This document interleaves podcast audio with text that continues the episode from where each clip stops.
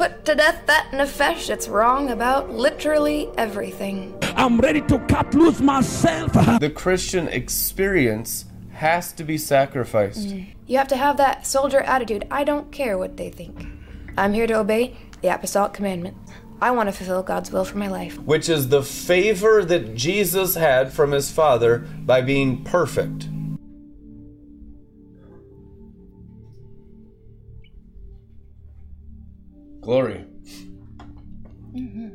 To Joel's Bar on RLM TV. How's everybody doing tonight?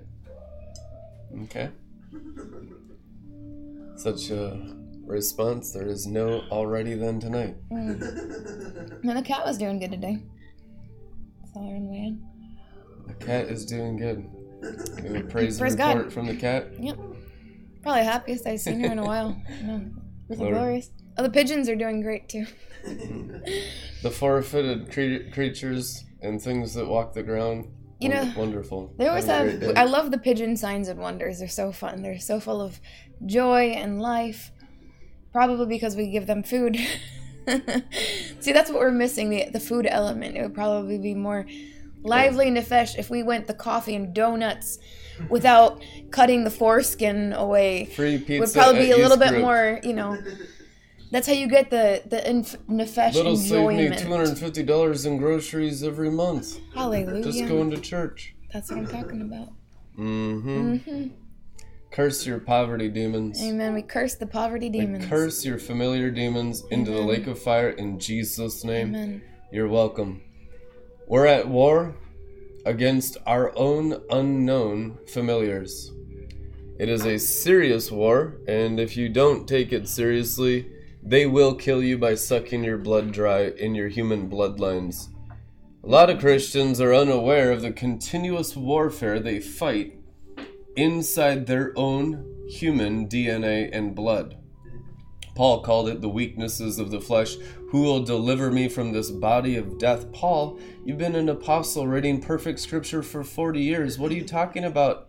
No, he said, after 40 years of apostolic ministry, it's a body of death. Okay, there were signs of aging. There was uh, signs of body parts failing. I mean, look at Bob Jones. Bob Jones is one of the sickest ministers the last 10 years of his life, and it was organ failure all in, inside his internal organs. So a lot of people have all these ideas in their head of what it's going to look like. You're all wrong about everything. Everything in the earth is a lie. What's going to happen actually is when you deal with the sin and demons inside you, loose! That stuff can come out and Jesus can come in. Amen. So what needs to come out is the things you are unaware of that are living inside the human blood, that's usually attached right underneath your physical heart in the veins and the arteries. And so a lot of this stuff never gets exposed or dislodged in all your Christian lives unless you get around people walking in great glory of the Word of God, because only the Word of God and its glory can bring this stuff out of your heart and reveal it to your own mind that there is something going on in my DNA that is not God. And it hides, and it wants to say that it's part of your identity. It's your culture, it's your male, it's your female, it's your flesh, it's your blood, and it's an area of your flesh that you don't even see as something bad most of the time. These are things, the character aspects of your person that you identify with. I am this culture, I am that culture. I am from this bloodline, that bloodline. I'm from this state. I'm a southerner, I'm a northerner. I'm black, I'm white, I'm red, I'm yellow. I'm of this nation, that nation. Mm-hmm. Listen, man, there's only one nation above Israel, it is written. So you have to dash your nations to pieces like pottery. American Christian culture. And you have moms yelling at their kids to clean the house, channeling demons because they know what's right.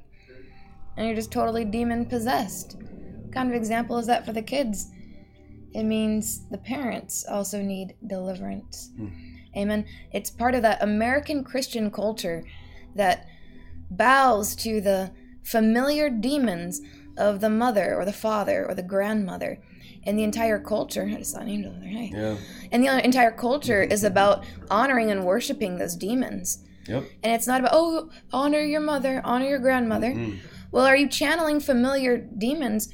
You know, we had a really uh, powerful time online. If you follow us on uh, Facebook, the RLM Facebook group, there's links in the description if you're new. You can check that out for the daily instruction and revelation. It's the central hub of RLM Global. Get connected. Yeah, and what um, Brandon said something really powerful. I don't know if you have that Yeah, on you want to read it? I think it'd be really powerful to read that out loud. I I came out of like a really wonderful trance of like I just I barely even remember what it was about. There was like Tiferet and the sun, and it was like the Holy Kabbalah, and like it was felt like I was, you know, and it was just so intensely wonderful. And then I finally came to, and the first thing I read was your. Uh, post on this and I was like that's just like the greatest thing I've read in a long time I tell We you gotta what, read that guys, tonight. I mean, I deal with mine, I deal with yours in ministry. This is the stuff that holds you into the earthly. And I just want to give you hope that you Mm-hmm. don't have to remain human beings. The hope of the resurrection, Mm-hmm. the hope of the new covenant is that you do not have to remain human beings in human blood. You Mm-hmm. This have the the blood of Jesus, the transfigured risen one. His blood is your salvation from your human nature. Here's the issue those places in your lives where you are proud of your humanity 666 mark of the beast in your forehead proud of the earthly proud of the curse of the fall proud of the human being you're literally prideful of your demons. Mm-hmm. And what demons you've been connected to in your bloodlines since the tower of babel when the nations were created. There's no nations before tower of babel if you read the bible. So nations are very new. We've done DNA testing extensively in the last 20 years, and we've found that the furthest DNA blood relation a human being can be from another human being on earth is 47th cousins.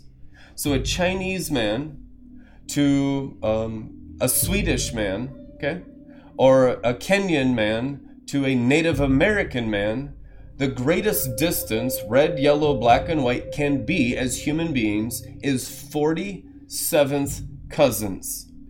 That's how closely DNA related all human beings are on the earth.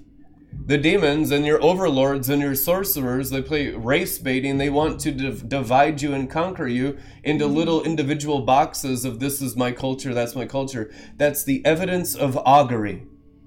That's the evidence of sorcery working in you, keeping you in a box. Jesus Christ comes, breaks every box. He says, You're not even in the box of Moses anymore. No, you're going to be in my box. I am the body of Christ. I am the Christ. That's what he said. I am the Messiah. He who's talking to you is he. Woman at the well. He who's talking to you is he. Woman at the well, which means, Jacob, are you greater than our father who built this well? What's the well? DNA, Jewish DNA. Samaritan DNA with 50% Jewish DNA. Are you greater than our ancestry.com? Mm-hmm. Yes! The answer of the gospel is yes! Jesus is greater than the nations he created, and salvation is coming out of the earthly into the heavenly today in hearing my voice. If you can agree and allow it to work in you, there will be blood work done in you. No one can be my disciple, John 6, Jesus Christ, red letters, unless they drink my blood. Why is it so important? It's a different bloodline. So the Bible says in Peter that if you're born again, you're of a different race. The born again race is a heavenly race, not based on the earthly anymore. And I watch Christians every day proud of their earthly heritage. You don't understand how anti Christ that is. It's anti salvation. The heavenly is your salvation. The nation of Israel above on the stars is the nation provided by Jesus Christ in the Bible. You are the Israel of God. Galatians 6 it is written. So I need you to understand that as we go into this because dealing with familiars is the most intense, surgical, deceptive thing you will ever deal with in your Christian lives. There is nothing more deceiving than familiar spirits. That's why even after you go high on the heights, they're banking on and really counting on familiars to keep you from rising any further. So some of you might have started your ascension journey and you kind of hit a wall.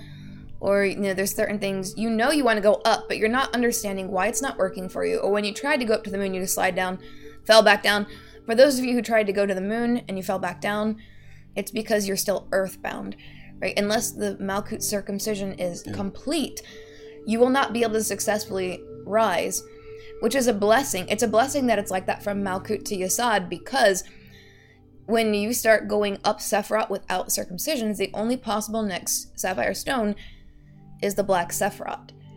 And so then, no matter how far you go after that, you're only going to be in Satan's kingdom unless you get fully circumcised at each rung. Otherwise, now you're in the enemy's kingdom and all your righteousness turns to slime, and you'll be better off if you had never been saved or born. So what's outside the gates Pretty mean? bad. Magic arts. What is outside the city gates of the promised land of the New Covenant Book of Revelation? It means you're in your nationality. To be outside the gate of Israel, according to Scripture, is to be in your nationality and heritage of your human blood. So, how do we get a blood transfusion engrafted into the vine? Vineyards represent blood in prophecy. Grapes represent bloodlines, blood of the grape of Jeshurun, blood of the grape of Israel. In prophecy, Song of Moses, we're singing it. Revelation 15, it is written. So you understand what vine you're attached to. Are you attached to earthly vines? Are you trying to add Christianity to your earthly bloodlines? That is the mm-hmm. essence of witchcraft. That is the mm-hmm. essence of divination. Amen. Mm-hmm. You need to be engrafted completely out of the human being into the heavenly risen one, Jesus Christ, King of eternal Israel. So now listen to me. The Jews rejected giving up their nationality. This is what I was meditating on with Jesus Christ inside this holy temple all day today. Understanding familiars, understanding national strongholds. National strongholds. The Jews had Jesus Christ presented to them as the Messiah 2,000 years ago. Many of them believed in him. Even Pharisees were coming to him secretly, and the Pharisees beginning to believe in him. And what does the Bible say? The whole world might believe in him. Why was there animosity to a person that's promised to only improve life? Listen, why is there animosity for Christians on earth against apostles that will only improve, enhance, and glorify and prosper your lives?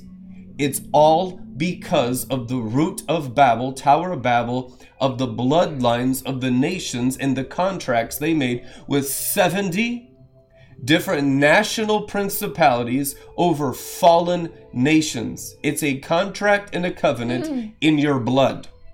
You are covenanted in your blood to principalities of hell by default by being born of flesh. Truth, anyhow. Until you change bloodlines and are born again, how is a person born? Of blood and the mother.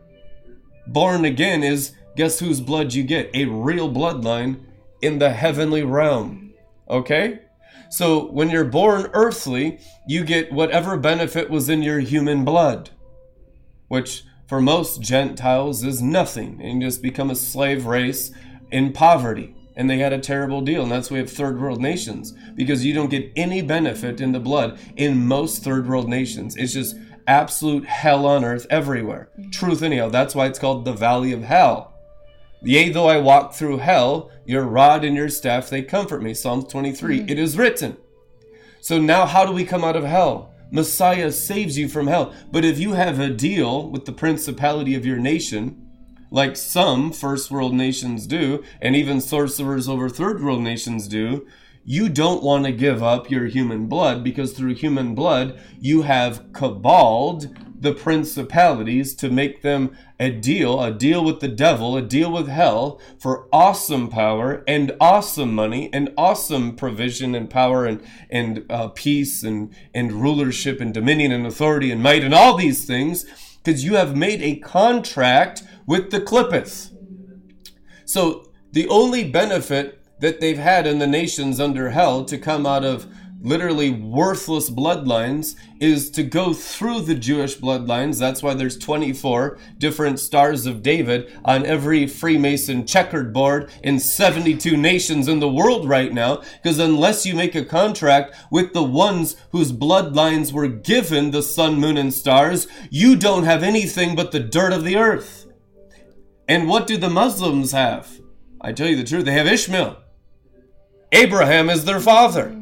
So they have an inheritance in Abraham too, and they use that inheritance. If you see them, if you go into Saudi Arabia, they have this orb of white light, and they carry both the orbs and the spheres of heaven and earth, and they have the same exact sorcery as the Jews, and the same exact sorcery as the Christians.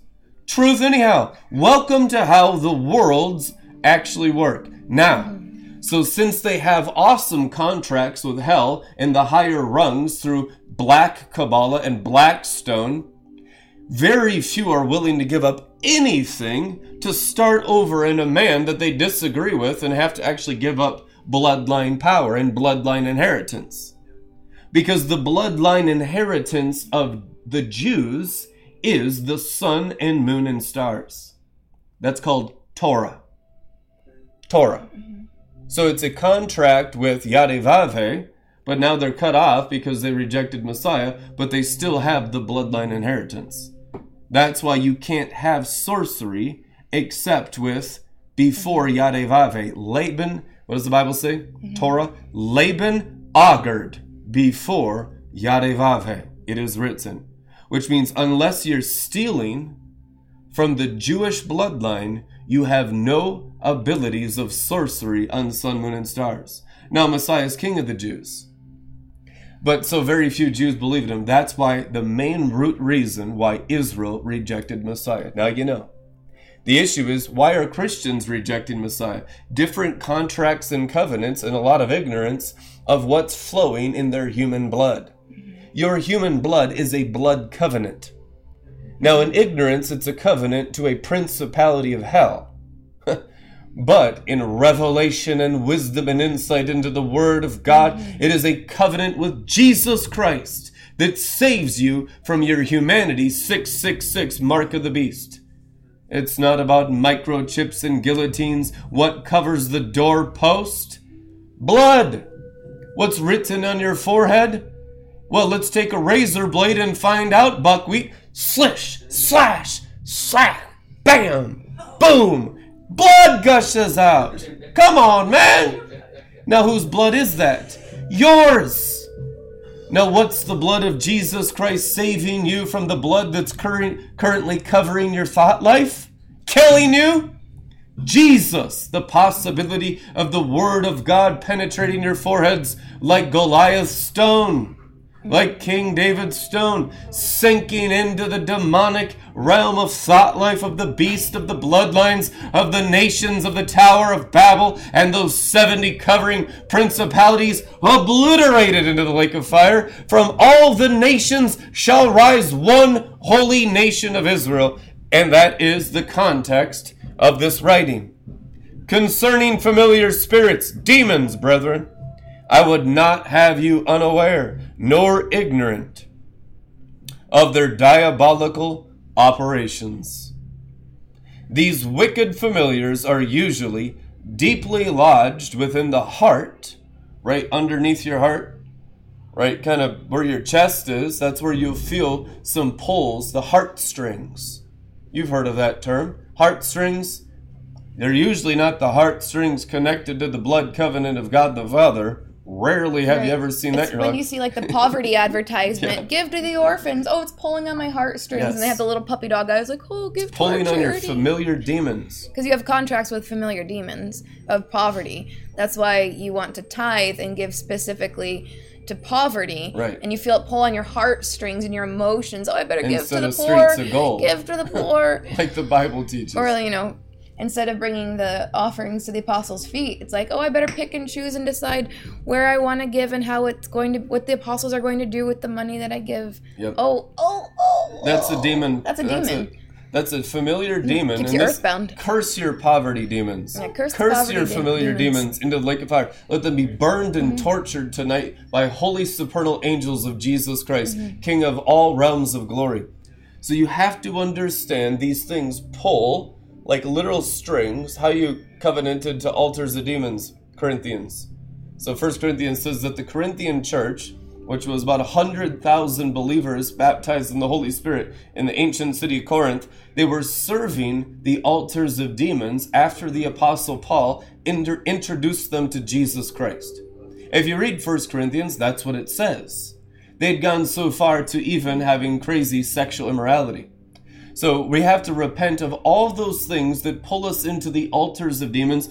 And these altars of demons are all poverty, religion, greed, selfishness, wrongdoing, a lot of them sorcery, witchcraft, and everything having the guise, some of them not having the guise of being a good Christian, a lot of them just being blatant rebellion. But we want them all obliterated. So the higher you go in your circumcisions and your offerings of your heart to the Lord Jesus Christ, the more subtle the heartstrings or your familiars connected to still thrones, dominions, powers, and principalities. And you'll deal with that 10 worlds high. Guaranteed, because it is written. These wicked familiars are usually deeply lodged within the heart of blood in the person's chest. So, if you feel that stuff pricked in there tonight, you have the opportunity of circumcision, getting free. But you won't be free unless you reconnect your heart and your heartstrings to the throne of Jesus Christ in heaven. How? Through the Word. The angels come at the Word, they reconnect you to God and disconnect you from familiar demons. Amen. Familiar demons are the hardest demons to be delivered of. You could be delivered of crack cocaine, alcohol, pornography, even poverty, and still be attached to multiple familiar demons, even living on the sun and practicing righteousness. Truth, anyhow. These wicked familiars are lodged in your heart, loose. And the hidden, they are hidden. This is why it's so frustrating for a lot of people. They are hidden from believers' eyes. You can't see them until the word comes forth and illuminates them, which is your opportunity for freedom. Moses came forth, brought the word. It was Israel's opportunity for freedom from Egypt. Every time the word is preached from heaven with angels, from God's will, Kabbaled, is the opportunity to be set free. But they're hidden, so you can't see them and you don't know about them. And you're manifesting them right now, by the way. And they're hidden from believers' eyes until the Torah of Yadevave illuminates them. You must wage good Christian warfare against your bloodline familiars, or ancestral human being traditions, patterns, cultural norms, or they will eventually suck your bloodlines dry. What does the Bible say? Jezebel was drunk on the blood of the saints. How can the saints still be connected to a principality? Well, I'll tell you. Heartstrings, heartstrings, sorcery, the guise of good Christianity, poverty, religiosity, laziness, slothfulness, all the rebellion in your heart, the hatred for authority, the hatred for, for God, and the hatred for obedience, and the laziness of just coddling in the human mire and muck and then covering it with religion. Mm. You'll deal with slothfulness every step of your way following the Holy Ghost into greater deliverance and greater healing in the path which is the bloodline of Jesus Christ that comes through the ligaments, the tissues, and the muscles of the sapphire stones. And you can tell you're so connected to it if like American Christian comedy is relatable and funny and it's kind of like haha, you know. In a way it's it's yeah, it's funny, but a lot of people use it in a relatable way to make themselves feel comforted. But because those things are still relatable to your bloodlines, it's just coddling your familiar demons. It can be funny in a way like, ha, that's what I, I'm coming out of or I came out of, or in a way to expose it. But those kind of comforting, oh, ha, this is how Christians are, you know, kind of poke fun. In a way, it's healthy to have comedy to poke fun at it. But on the other hand, it's like if you're just coddling that demon, there's nothing fun or cute about that. It's just you're giving your blood away on a demonic altar to Jezebel.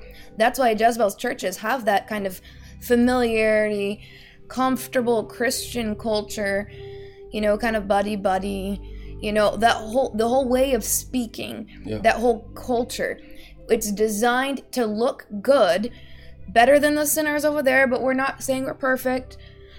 But what it does is it's designed to keep you earthbound, which means to keep you on Malkut. So if you're still on Malkut of Asaya, understand that these are the cultures that you have to smash into pieces Yeah. and get away from her, come out from my people. So it's the mannerisms. Uh, again, it's culture goes so deep. The way you dress, the way you think, the way you speak, the way you interact with other believers. Niceness, kindness, Yep. False gentleness, Yep. false love is the number one stronghold cursing you and sucking you dry by Satan. and it keeps you earthbound. Now, there's two different levels of earthbound that what I'm talking about. When you look at Malkut of Asaya, that's the main stronghold of Jezebel, keeping you earthbound. Those cultural habits, ways of thinking. It could be your race. It could be like, oh, we're nice girls. I'm an introvert. I'm an extrovert. Oh, well, we like, you know, haha, whatever. We like Monty Python and we're into Lord of the Rings, but we're like, you know, Check the human blood. If it's still human blood activity and they're speaking out of human blood, it's diabolical 100% of the time. The blood of Jesus speaks a better word than the blood of Abel. Blood of mm-hmm. Abel, we think that's good blood, that's human blood. Mm-hmm. Jesus' blood speaks a word from heaven. Abel's blood speaks a word from earth. If you are involved in human goodness of Abel, who brought a good sacrifice to God, you are still practicing the curse of the fall. That's what the familiars are. They work within Abel's blood.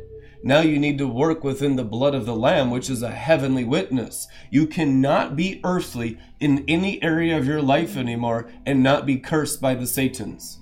Right. And so, is there anything wrong with Lord of the Rings? No, I think that's a great movie series. It's extremely entertaining, and there's a lot of light in it. Uh, it's a really great story. But what we're talking about is cultural boxes, right? The, the you can just feel the blood wanting to speak.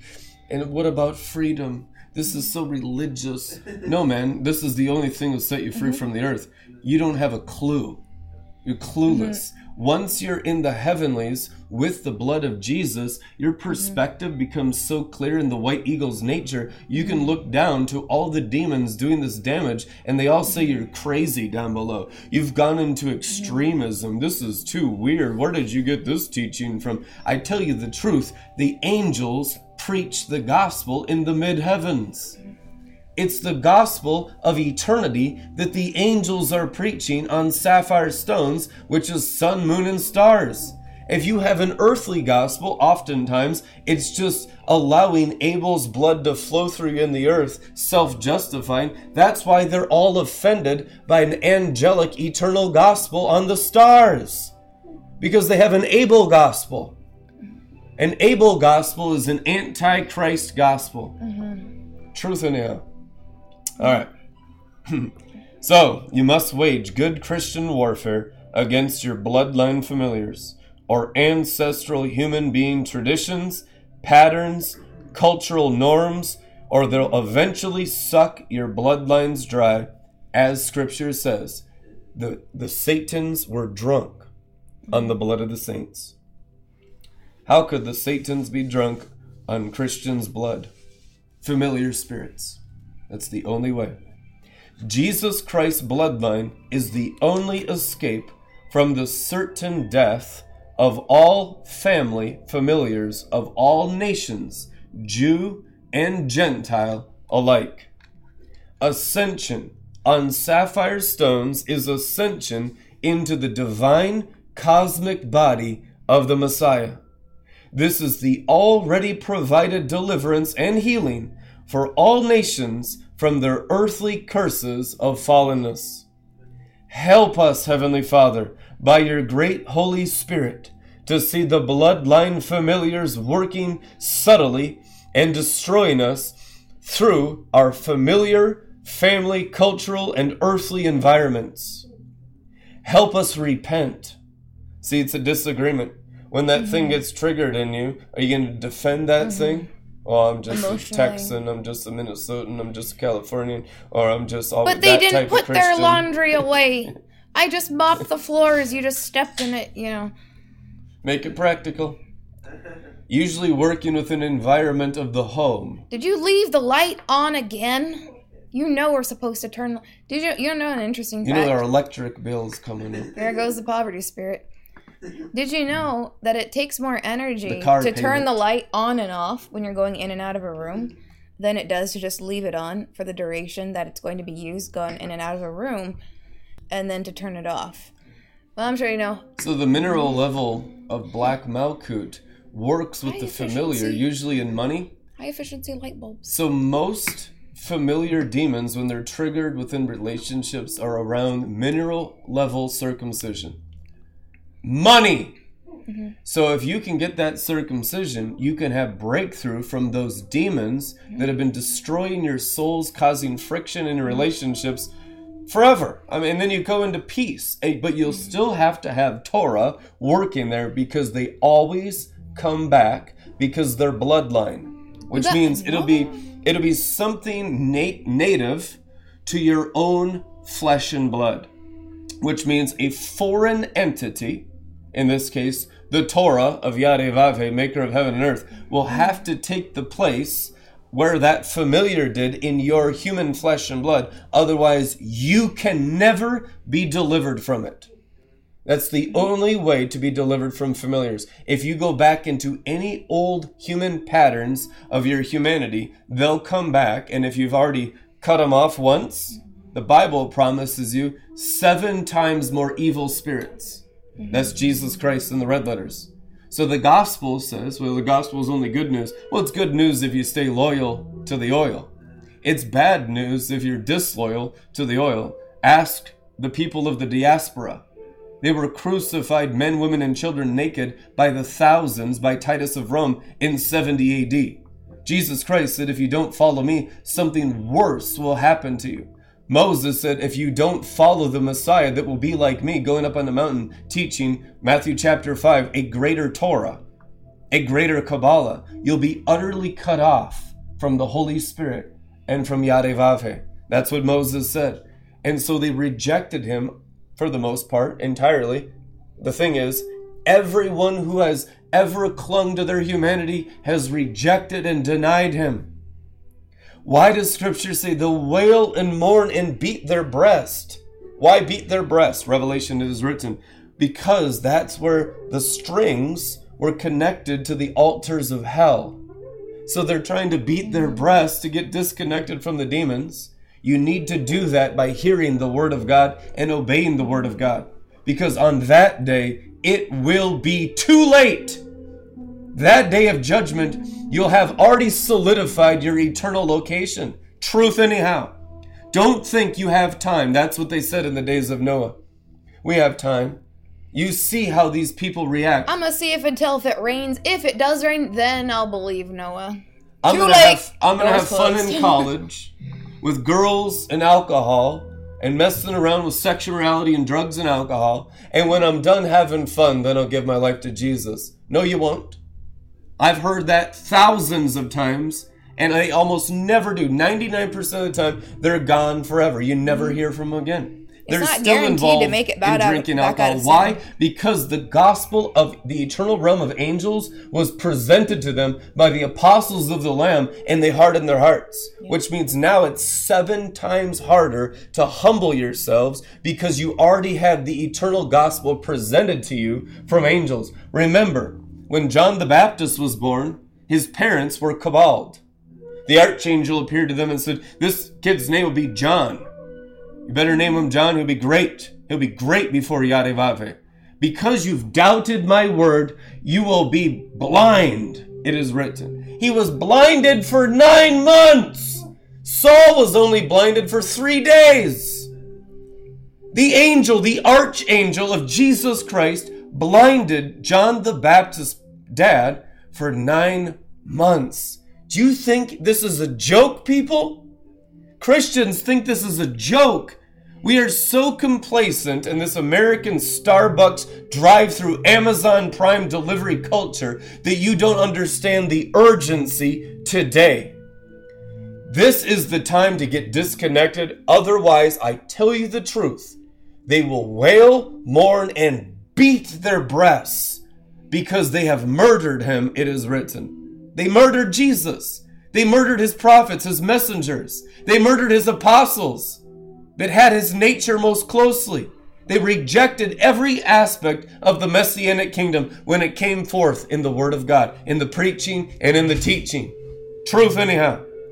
So, this is the opportunity to get that stuff cut off. At first, I will send the fishermen, declares the Lord Almighty. Then I shall send the hunters, Jeremiah says. What does it mean to send the hunters? Esau. Whoa. Esau. Ishmael. Nimrod. Great hunter before Yadevave. Which means those things that you fear will come upon you because your heartstrings were connected to the altars of familiar demons in hell. You'll pull yourselves into that realm and you can claim the blood of Jesus. You can praise, you can put on all the things and hope they work. But at the end of the day, all you'll have is a cord, a string connected to the throne of Lucifer, Satan or connected to the throne of Jesus Christ. And until that cable and cord is connected him, which is your contract and covenant with hell or heaven, clearly before your eyes, and you make certain that cord of righteousness is strong and strengthened, silver, gold, and gemstone covenant of Jesus Christ, with all your blood, which is all your house, and all your time, and everything you have for Him and no one else, then you're safe. Then you rejoice in salvation. Amen. That's what we pray for for all of you tonight, that you be free. Help us, Heavenly Father, by our great Holy Spirit, our leader, who leads us into all truth to see the bloodline familiars. Now, we say oftentimes the Holy Spirit's here to comfort me when we're in the Laodicean church. Help, Holy Spirit. You know what the Holy Spirit's job is? What did Jesus Christ say about the Holy Spirit? He will convict of sin, righteousness, and judgment. The three things Laodicean lukewarm Christians hate. The Holy Spirit sent forth to convict of sin, righteousness, which reveals you have none, mm-hmm and judgment, which, oh, don't judge. When we say don't judge, this is so judgmental today. Holy Spirit's job is judgment, buckwheat. Holy Spirit's job is conviction of sin, to reveal those cables and cords and the demons you're connected to is the greatest service of the Messiah. Otherwise, you'll never even know what freedom is and you'll never value it. And that's why it's so hard for so many of you to give financial offerings. It's so difficult to obey. Why? You don't value the covenant. You don't even know what the covenant is as a cord of righteousness or a cord of wickedness. Mm-hmm. And you're all contracted. And don't sit there and think, oh, it's all Jesus already. I prayed this morning. I engaged in Torah and read the Bible 30 minutes. I'm taking mm-hmm. notes. Look at how awesome my notes are. We love your notes. God bless your notes and bless all the scribes greatly. But I tell you the truth. Unless that cord of righteousness is strengthened to the very throne of the Messiah in heaven, any activity you do with blood won't even matter. He will look how the covenant was strengthened through obedience to Him from your heart. So your heart has strings until the silver cord is broken and the lamp is shattered, Ecclesiastes says. So we say, oh, we don't have a silver cord anymore. You have a blood covenant. Holy Spirit's meant to be your cable of righteousness. Amen. Call it a cable, call it a cord, call it a covenant. It's the same thing. Understand your connection to God or your connection to Nimrod. Because both want your souls. Both want to possess you, control you, influence your thoughts and emotions and feelings, your attitudes towards others, your sacrificial systems at altars in hell. or your sacrificial system and your altar to God the Father in heaven. All of it works by altars. Hell likes to be invisible and keep the ignorant fool gullible to its non existence. They say, oh, there's no demons. There's no altars of demons, like Paul says in Corinthians. Paul's a fanatic. They went apostate, by the way. The Corinthian church went apostate and rejected Paul, if you understand church history. The demons ate him up. Mm-hmm. You think it's a happy ending? It's usually not. You want to be honest with yourself? All the prophets were murdered by Jezebel, Revelation says. I'm not going to sit here and lie to you and tell you, oh, it's all going to work out okay. It usually doesn't. The destiny of Paul was not even completely fulfilled according to Jesus Christ in heaven. But he walked with God closely, did a great job, one of the greatest men of God who's ever lived. The opportunity in this generation to walk on sapphire stones is greater than Paul greater than the apostles who gave their lives for your New Testament Bibles. Because you build generation upon generation of those who obey the cords of the Holy Spirit's righteousness. For the kingdom of heaven is righteousness, peace, and joy in the Holy Spirit, it is written. Strengthen your righteousness, strengthen your joy, strengthen your peace in the word of the Holy Spirit by cutting away everything that keeps you connected to the valley of death.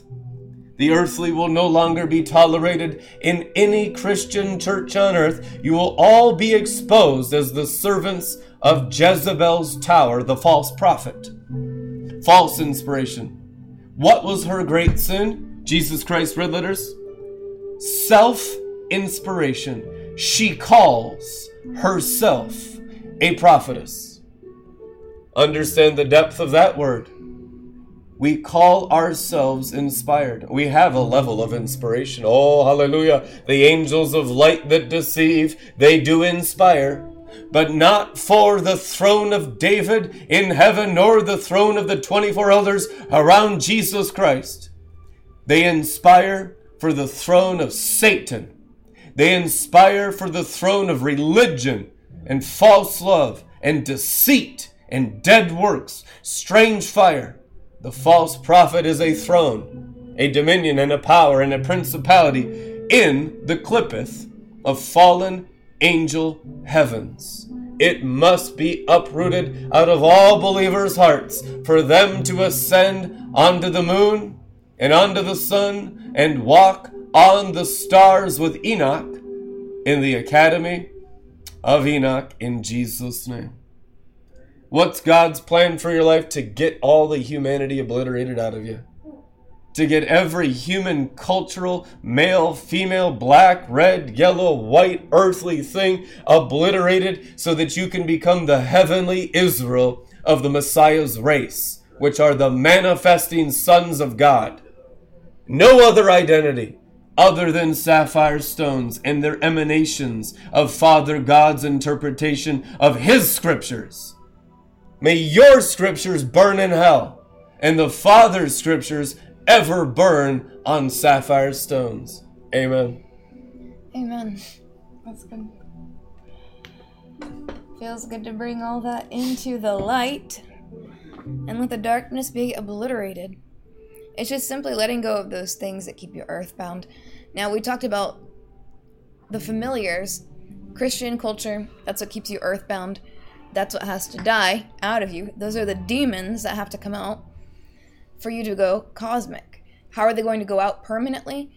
You get the circumcision. That's why it's been it's more beneficial for you to focus on getting your own heart circumcised instead of your spouse's problems, your another Amazon package. How much did that cost? When you manifest, humble yourself to the person you sinned against. Yeah. And say, I was manifesting. There's a cable mm-hmm. and cord there, a familiar tie to an altar of demons.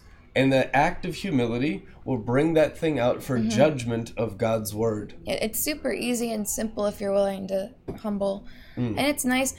You make it easier for each other as you go up sapphire stone so that you can when someone humbles himself to you to not just beat them up like the demons yeah. do. That's why a lot of times it's hard for people because if they finally muster up the humility to humble themselves, then they just find your familiar demons condemning them and beating them up. and them in the future, they got all this dirt on you, and so Yeah. the snake can pin you down. Remember what you used to do? They bring up your past, remind the demon of his future. Mm-hmm. That's Hallelujah. Jezebelic activity 100% of the time. Mm-hmm. So have some grace, have some humility. When someone comes to you with humility, have some humility and have some grace, right? Because forgiven much loves much. The fact that you're using people's past against them, if they try to humble themselves to apologize and condemn them, it shows you just don't have any humility. There's no I'm sorry, and there's no I repent. Let's obliterate that familiar demon in Christian I culture. repent. There's no such thing as I'm sorry, and there's no such thing as I repent. That's insanity. That's Jezebel's tower activity.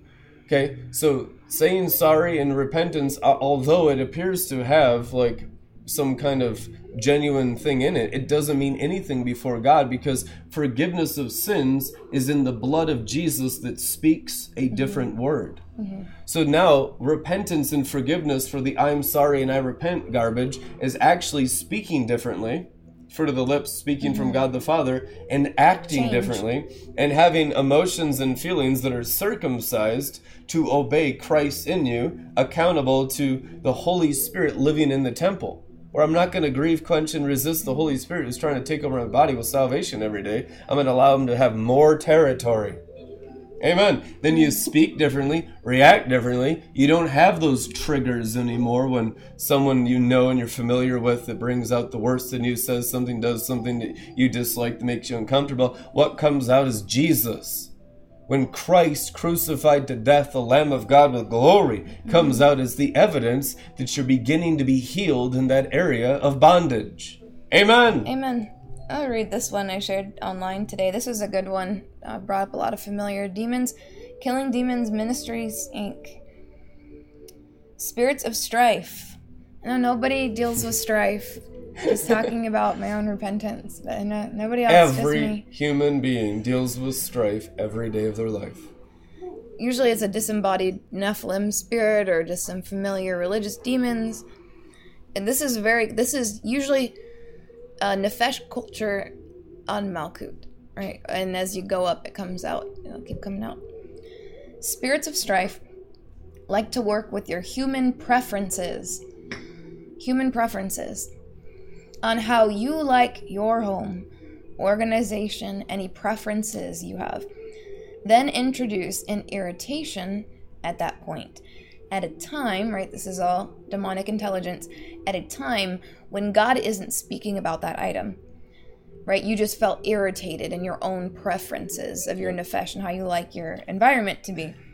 Or what you would like to happen, what you want to happen. And so it's like you're searching why didn't it happen the way I want it to happen? So now you attack, right? You're a hunter. You're attacking, you're hunting now. So that's uh, preferences on how you like your home, organization, any any kind of preferences that you have for your nefesh, right? Then in, it introduces an irritation at that point at a time, specifically when God is not speaking about that item. That's to move you into their demonic timing with requests and demands. Now it's request and demands. A request might be, can you please do this? But it'll be a generic statement. What they're really implying is, I'm expecting you to do this, this, and this. And if you don't read my mind of my demon thoughts and do exactly what I wanted to happen, even though I'm not asking for specifics, can you please da da da da da? But then if the person doesn't do exactly how it wanted your nefesh preference, even though it has nothing to do with the timing of God, it's all demonic activity. So then there comes the attack and the condemnation when the expectations aren't met. That's the false prophet, right? That's setting it up for failure on purpose through demonic activity in the blood. Yep. That's nefesh activity and Nile, um, Nile blood. So the Nile represents all nations, Jews and Gentiles, on earth. In prophecy, this is advanced prophetic training. In prophecy, the Nile represents human bloodlines. It don't matter if you're Jew or Gentile. If it's on the earth, mm-hmm. it's the Egyptian Nile 100% of the time. That's right. So that's to move you into their demonic timing with requests and demands of your family or it could be friends, coworkers, that aren't what God is instructing them to do at that time. Right? So let's say one family member got a specific instruction from an angel, a holy angel, or the Holy Spirit impulse to go and do a specific thing, to be on time for specific, specific action. Then another uh, nefesh in the family might be stirred up with an irritation, right? I need this to happen now because why? They're irritated because of what? It's a demonic tie. Kids it's a channel familiar this stuff demon. constantly from birth. Mm-hmm. It's kids and adults. It's all flesh and all blood. all flesh and all blood. Amen. So when they'll do that, so what's happening is the carnal mind expectations of what home life is supposed to be, or they'll be irritated because their need isn't met. And if the other individual is following a Holy Spirit impulse, even though the appearance of good, like, why don't you fold your laundry and put it away, like right now? But if that person it has a Holy Spirit impulse to do something, you're attacking the plans and the purposes of God with the appearance of good. What they're supposed we can't God you but the apostle said cleanliness is next to godliness. Right. You better clean up right now. Like so, it comes from the human Mm-hmm. blood for human manipulation instead of the blood of Jesus for the building of the kingdom. That's that exposes Mm-hmm. all the strange fire that comes from human blood versus Mm-hmm. the true fire that comes from out of your belly flows rivers of the Mm-hmm. Holy Spirit. Totally different bloodline, totally different kingdom. Amen. So that's to move you into their demonic timing with requests, demands to your family that aren't what God is instructing them to do at that time. Divide, it's called divide and conquer with pet peeves, right? Pet peeves, irritations, and nefesh preferences. You might want to want, put those in your notes. Divide and conquer. This is demonic divide and conquer with pet peeves, irritations, and nefesh preferences about home life, cleaning, laundry, or schedules, schedules, Food, food is a big deal there too. etc. the whole natural life. It's all about your nefesh comforts. cars, customs in cars, how you Yep. keep your car clean or unclean. All these Right. things of the natural human life is where the familiars live. Right. So you may have a lot of times what they'll set up with the nefesh preferences, they'll take two different or a couple of different family members.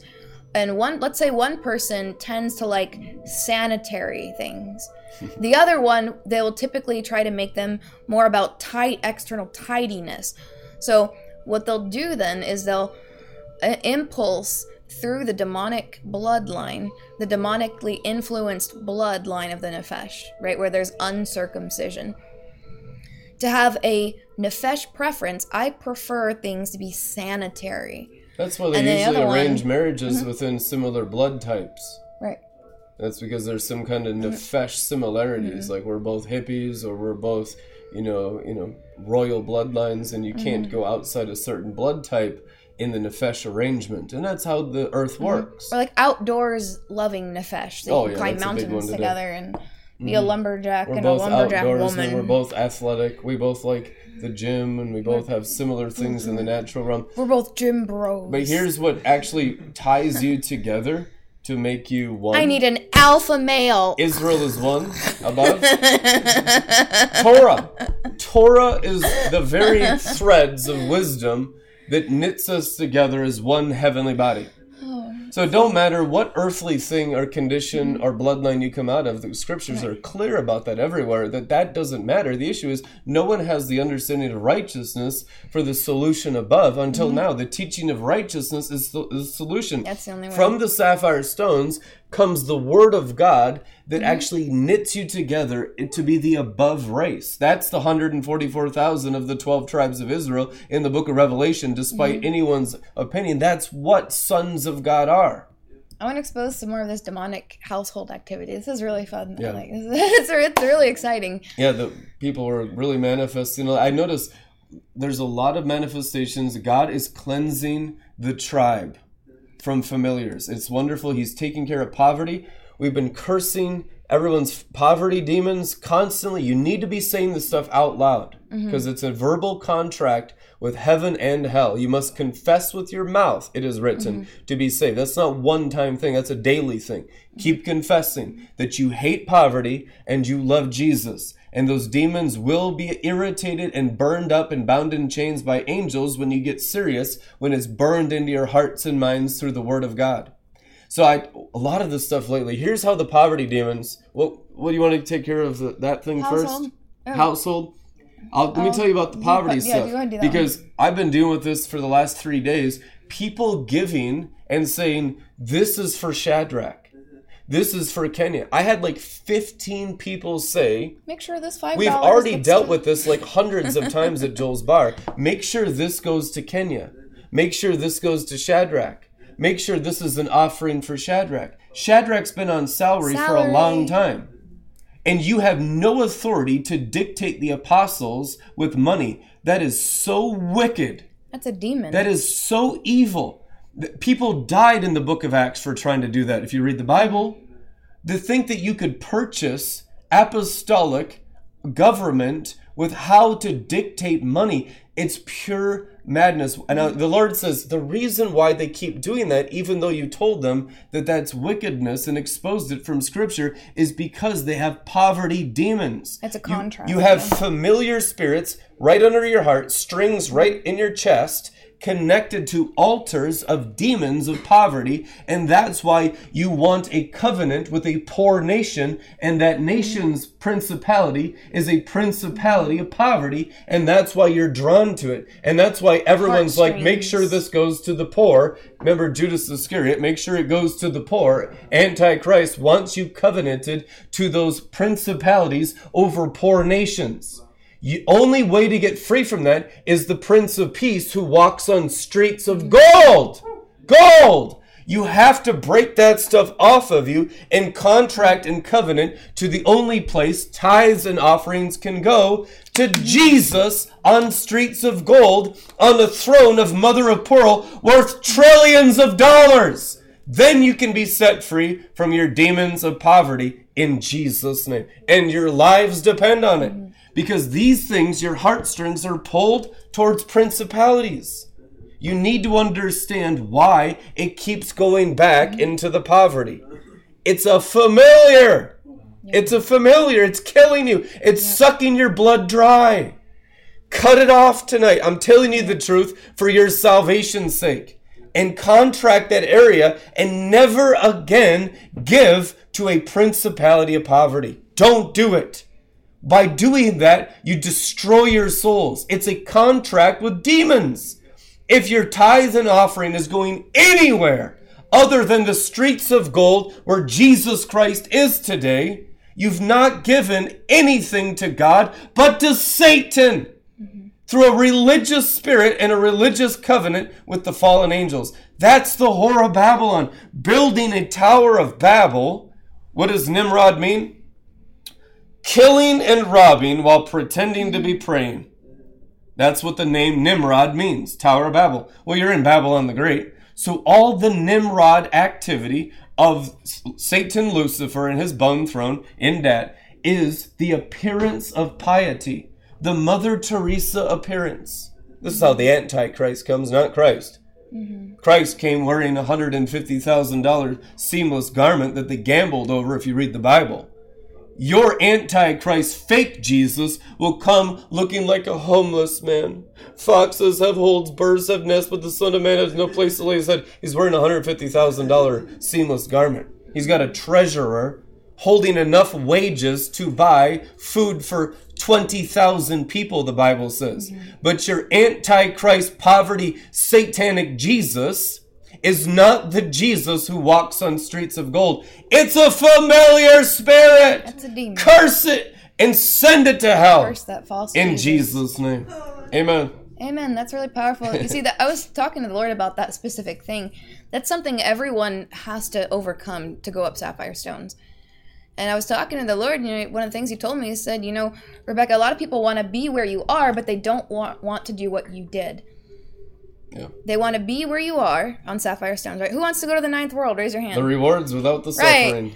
Right. but he said, but a lot of them are not willing yet to do what you did. So these are all things way, you know, back, way back down towards the start of this whole journey is overcoming those impulses to choose, to, to tell the apostle, right, when I was just a tither, right? I had to go through all of those same testings. Yeah, I think you started with like a dollar offering. Yeah, that was the most I could afford. I was I like, was so here's, a, broke. here's a buck. I'm like, oh, here we go, another one of those. Yeah. No, but you know, I really, I was like, you know, this is super. Emba- I remember thinking, you know, this is so embarrassing, but you got to start somewhere. And uh, I really had so my bills were so bad and my income was so low. And All I uh, have is but- my 50 cents. The youth group raises more than that. You're in your 20s. yeah. What's going on it was pretty bad. But uh, you know what's amazing is I was like, you know, even though this is embarrassing, I'm I'm gonna just believe it's gonna work for me, right? Mm. It's gonna work for me. I just this it was so embarrassing, right? To send a dollar offering. You know, I'm like, well, I can't get any more humiliating than my life is already a trash pile, right? And so it, then it started to work. The next thing I could give This five dollars. given out of her poverty. did. I did. And then when I finally no, it's- I did. I did give out my poverty, but uh, and then okay, I could give five dollars, and I was like, oh, it's working, you know. And then it was like ten dollars, fifteen dollars. Now I got them twenty dollar bills. That's like what comes in the Christmas card in the mail. Now you, know what I mean? That's a like tank of gas. Come a long ways. you know and uh and so then soon i remember my first hundred dollar offering it was so special i was like i wish i could give more i Oh, just that remember breaks the poverty down. That was- Nothing breaks down your poverty kept- familiars like mm-hmm. consistent giving and mm-hmm. increasing the measurements mm-hmm. of giving. And it Jesus wasn't a Christ super said it's long time. measurements that you give. it was not years this was like months okay Within, a, within, like months. months. Right, right. Or like a dollar, five dollars, twenty dollars, fifteen dollars, and a hundred dollars, and then I got to give. Guess what? Then more money started coming my way, and I was like, another hundred dollars. Oh, and then you get into the one, one, one, and then it started going up and up from there. And pretty soon, not only did I, people would be just get throwing me money, stuff would come back to me. I was like, I can't wait to give more, and I was excited You because know why you can't give yeah. more? Because your familiar is tethering you to your earthly abilities Mm-hmm. because the angelic ability hasn't increased through your bloodlines Yeah. yet. And I remember the temptation that there's a I remember that because I had to overcome that same familiar demon. All of you guys, you're not gonna have to overcome anything that I didn't already overcome to walk in these heights. There's only It's one not anything different, yeah. stones. It's the same demonic temptations. The external manifestation might be slightly different, like a different person or place or thing, but there's not anything that any of you are going to have to overcome as far as demonic hierarchy Mm. of passing your test that I haven't already overcome. That's why I'm sharing the impartation of it here. So I'm like, oh well, you just had it this way, and also none of you are going to have it as hard as me because pioneering is the hardest part. The, one of the promises the Lord gave me is that if I do this, it's not going to be as hard for anyone else who comes after me Yeah. as it is for me, which is part. It's a good thing for me because you know I, my desire is to make this as easy as possible for as many po- people as possible to come up the sapphire stones. And so you just if you could just believe It's the word and without obey it, the yeah. principality that's been uncontested for thousands of years on the sapphire stone. So you'll still have Mm-hmm. Best to have all possible. Mm-hmm. the obedience, all the faith, all the circumcisions of foreskin and membrane, all the way up ten worlds of sapphire stones. What you'll find is though it's been cleared out of the giants in the land. right. So you Truth just have to wrestle what's in your own flesh and blood So you're just only dealing with just you. yeah exactly yeah that's pretty much it. You're only gonna be dealing with you. It's true. Yep. And so I remember I remember that specific demon entity, that that demonic pull uh, to want to give money but tell tell you what to do with it. Mm. And I remember thinking, no, that's like a that's wrong. That's a demon, right? You no, that's Oh, then wrong. they try to be all free and be It- like, it tries "I- to feel like an buy emotional- another pair of shoes with this. or like you know Like, exactly oh, like oh, tell wow, him you what got to real do. Freedom. No, go buy another hat. It's like I wanted to give you this money for you, but it, it comes with emotional It all goes to positivity the eye. or something. It's going to the eye the little shiny jacket. But I remember that specific demon entity. Corona. You know, Corona is the eye of the Father, the eye of God. That's written in Scripture. It needs to all go to the Mm-hmm. eye. And then, so I remember um, into the Shekinah, right? We got the eye. The eye of the Father. Yeah. And uh, yeah, the apple of his eye. So and I remember His the eye increase. is single, therefore it's all light. Right, but if your mind is focused on finances, it says, and then it there's there can be and there's no there's darkness, which means you're worried about the money and oh no, and there's electronic problems or there's money problems and just it's all bound The ones up. that are real basket cases, they have more familiars. Right. So as you trim them down and Yeah. cut those heartstrings out, and you're only contracted Mm-hmm. with Jesus Christ and doing His will only with that body that you're in right now, it gets clearer and clearer until it's only like God's Mm-hmm. Yeah. will because you you're not contracted with any other altar or God. I also remember the demon of impulsive giving. I had to overcome that as well, where you, oh, oh, I just I give enough and da da da. Oh, yeah, yeah. That's also demonic. So the happy place is giving out of a cheerful heart with instruction from the Holy Spirit on what to give. And if you don't, if you're too bound up or there's too much interference so you like really hear what's going on, the guideline is ten percent, and then on top of that, whatever the cheerful giving. So like I would hear the best message ever and be like, oh, okay, let me give into that because that's like the greatest thing. I want to sow into that. That was amazing. How can I bless the person who has opened up their heart to receive a message so powerful from God to change my life? And How Jewish I give into culture gets this. Anyone Yeah. Mm-hmm. who reads Torah, if you read Leviticus, it's literally 20 chapters of how to give. Have you guys read Torah? Mm-hmm. Yeah, okay, It's, so it's like 20 rabbinical- chapters. The whole covenant of the people was how to Mm-hmm. give to the priests. You say this now in this toxic Christian, diabolical, lukewarm, satanic, Jezebelic culture, they will weep and gnash their teeth at you. You're not even experiencing Christianity down here. You're experiencing hardness of heart of a people that have constructed a Jesus that will allow their human, greedy, sinful nature to remain with no circumcisions. That's why when you reintroduce ancient Christianity, they go nuts. Right. So all that rabbinical culture, that uh, Judaism culture, what they understood for so many years, it's in all their writings. They don't just count on their own prayers. It's their belief and understanding that it's impossible for you to pray like the Zadok of a generation or the Zadokim can pray. It's impossible. So, what was their answer to that in this Torah study? Attach yourself to the Zadok of the generation. How do they do that? By giving finances, giving charity to the Zadok. It wasn't bit- about these giving. bitter, angry Right. Mm-hmm. people. They'll often say, "Keep fleecing your sheep." You see the bitterness around finances of the kingdom of hell. Why is Wormwood. hell so involved in your money? Right. That's the question. Don't ask why the apostles. You read your Bibles, you read Torah. There's 20 chapters of giving. Why is hell? This is the question you need to be asking. Mm-hmm. Why are the demons so interested in keeping you selfish and greedy and money focused? Mm-hmm. Because that's how they control you and augur you. For where your money is, There your heart there your heart is also. It is written. What's mm-hmm. your heart? Your ties of your familiar spirits to altars.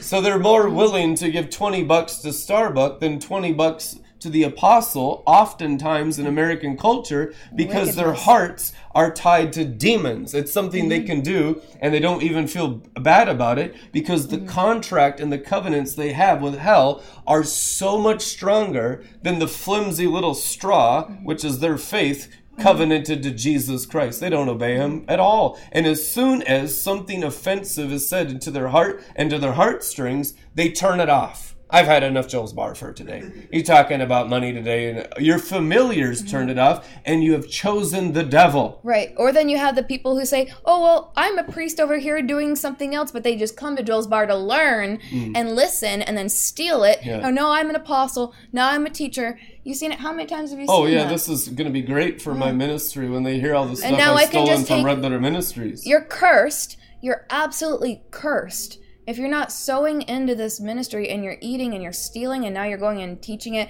or take oh I'm going to take this and this and now I can sound smart and I can be a good teacher and da da you're absolutely cursed and outside of the city gates and your money is cursed. Yeah. Your Your, ministry your is cursed. relationships are cursed. Your ministry is cursed. Why is that?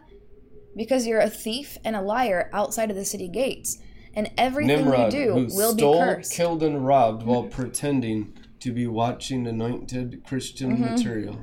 Exactly. Nimrod, you are a citizen of Babel, Mm-hmm. stealing from Zion, and not even in the same kingdom. You listen to our kingdom because it helps you in your selfish, evil nature in Satan's kingdom. Mm-hmm. It will Truth in destroy you unless you repent. The God- Repent, let your heart Mm-hmm. be cut, and begin to serve God in rank and order. right, it's one kingdom. So unless there's repentance there, some people they do that for a time because they feel like they're getting away with it. That's called that time of it's been tolerated. It's not hmm. acceptable behavior. Why does God tolerate that activity sometimes for a time? He wants to give you a chance to repent. If you don't repent, 5, it will destroy you. for the day of slaughter. Yep. James 5 says, they fatten themselves for the day Mm-hmm. Right. of being slaughtered. because you have some repentance you have some again we talked about this the other day sparks of holiness from your own repentance and now you feel like you got some anointing you got some sauce you're walking in signs and wonders or whatever god's done stuff in your life when you're dealing with the Zadokim or the Zadiq of a generation that's a dangerous thing what what did that do uh, what did David do when he encountered that activity? Another person, it literally killed them. It turned their heart to stone. Stone. And so the sparks, eat your heart out. we're talking nine worlds, nine and seven worlds high judgment of the sparks of holiness. It will absolutely put out what little sparks of holiness that you do have at those elevations. It will destroy your life if you don't repent. No, it's going to get more and more severe Mm-hmm. because the standard of righteousness is raised like the days of Noah. And judgment comes first to the house of God, which is a good thing. The Holy Spirit convicts of sin, righteousness, and coming judgment. The evidence that judgment is being preached from the throne of Jesus Christ in heaven is the evidence that you are in the midst of the Holy Spirit. A non judgmental church, a church that doesn't have Holy Spirit judgment, is a church that's not ruled by Jesus Christ. Mm-hmm. it's easy on the flesh, it's easy on the foreskins, membranes, it's easy on the sinful nature. There's no discipline, there's no real Christianity. It's lukewarm garbage that we spit out of his mouth. And listen to me, there is a balance of loving kindness in the severity today. Mm-hmm. This might sound very intense, it's intensely loving towards you.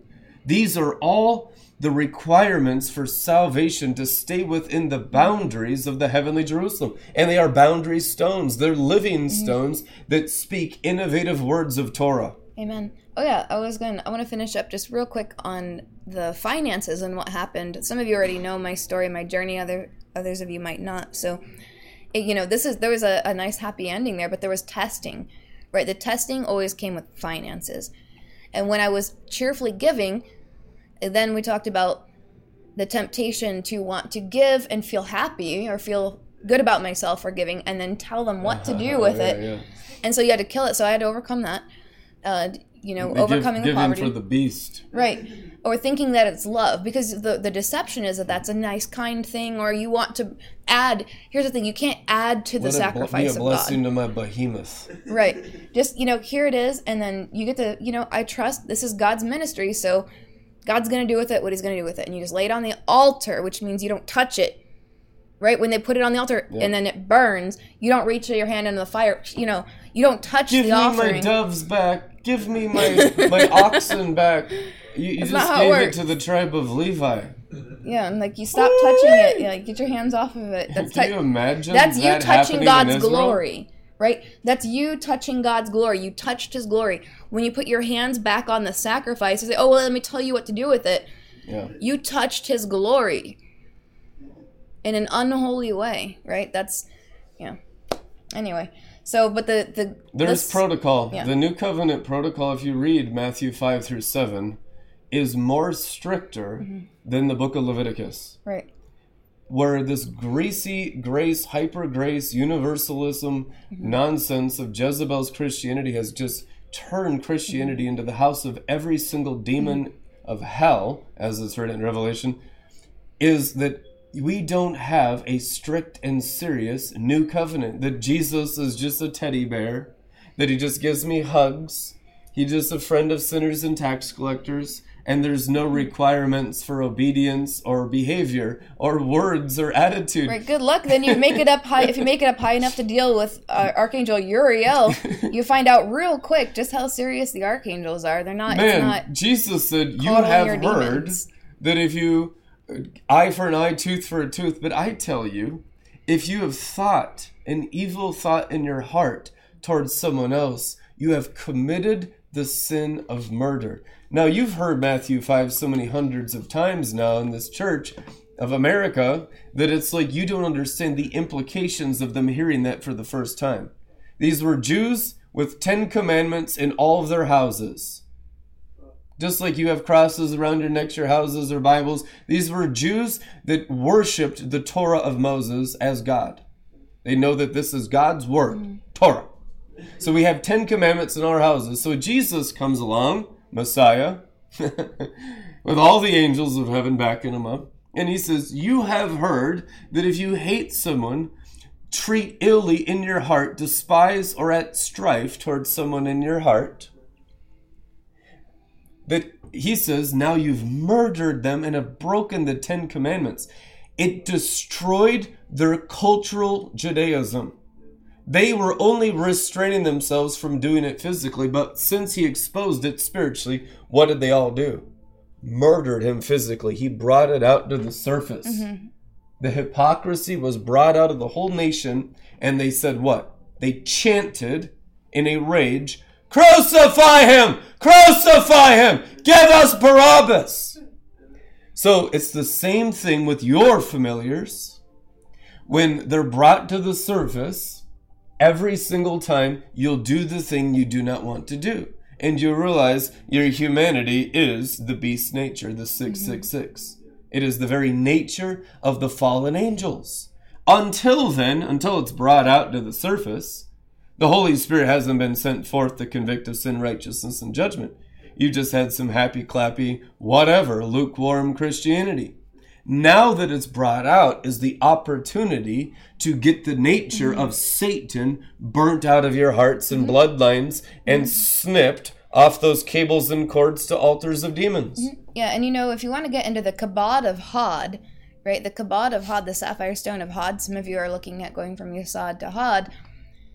Kabod is dealing with wealth. That's the first primary meaning of that word, the kabod. It's that weighty glory. It's literally translates to wealth. So you're talking about money. So to go even from Yesod to Hod, it requires a greater financial obedience or a greater obedience with the weight When you said glory. money, there was an angel sparkle inside the camera. Uh-huh. It went. All right, get the camera angel. They know. See, all those things, the testimonies I'm bringing you today, those are not my opinions. Right? These are not my opinions. Those were the same demons that I had to overcome. Yep. It's not just an idea, or maybe you agree with it, Tear down the maybe you don't. Let's go. Right. And so in the end, it worked out because as I continued to learn to cheer- cheerfully give, I started reaping the spiritual benefit. My eyes started to open up. I started to see the angelic in a much greater way. I would have experiences. I even got caught up over the earth into the angelic council that was just over Malkut and so, and and they're like, "This is the angelic council." I was like, "What is this?" And you know, there's Mm-hmm. Oh, open a whole raptured world. when you get set free from anything in the earth. You'll go up. Yeah, and all that's keeping you down is all that weirdness about religion, weirdness about telling apostles what to do with money, weirdness about like having to, you know, tell you know who to do what with just hands off. It's a sacrifice. You bring it to the temple and you leave it there.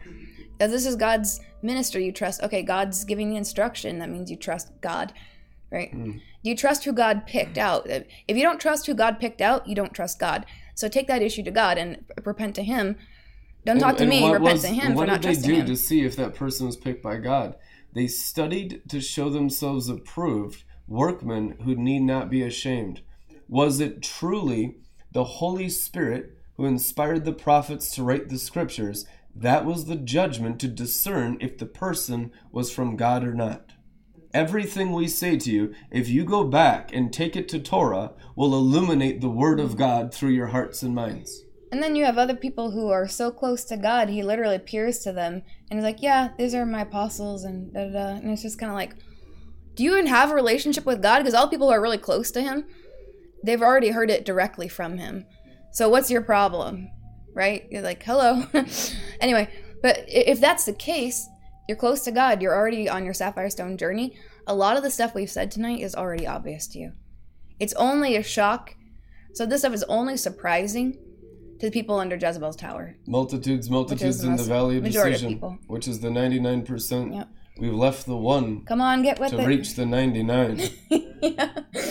yeah. Like the six people. and we didn't come on down the one to reach the 99. We spoke from the Yeah. one place. the court of righteousness. You know, when the final uh, judgments come out, the only thing in your entire possession that's going to be worth anything Mm. is the cord of righteousness and how long it is. You understand that? It's an angelic measurement. Yep. It's a physical, invisible thing that you have.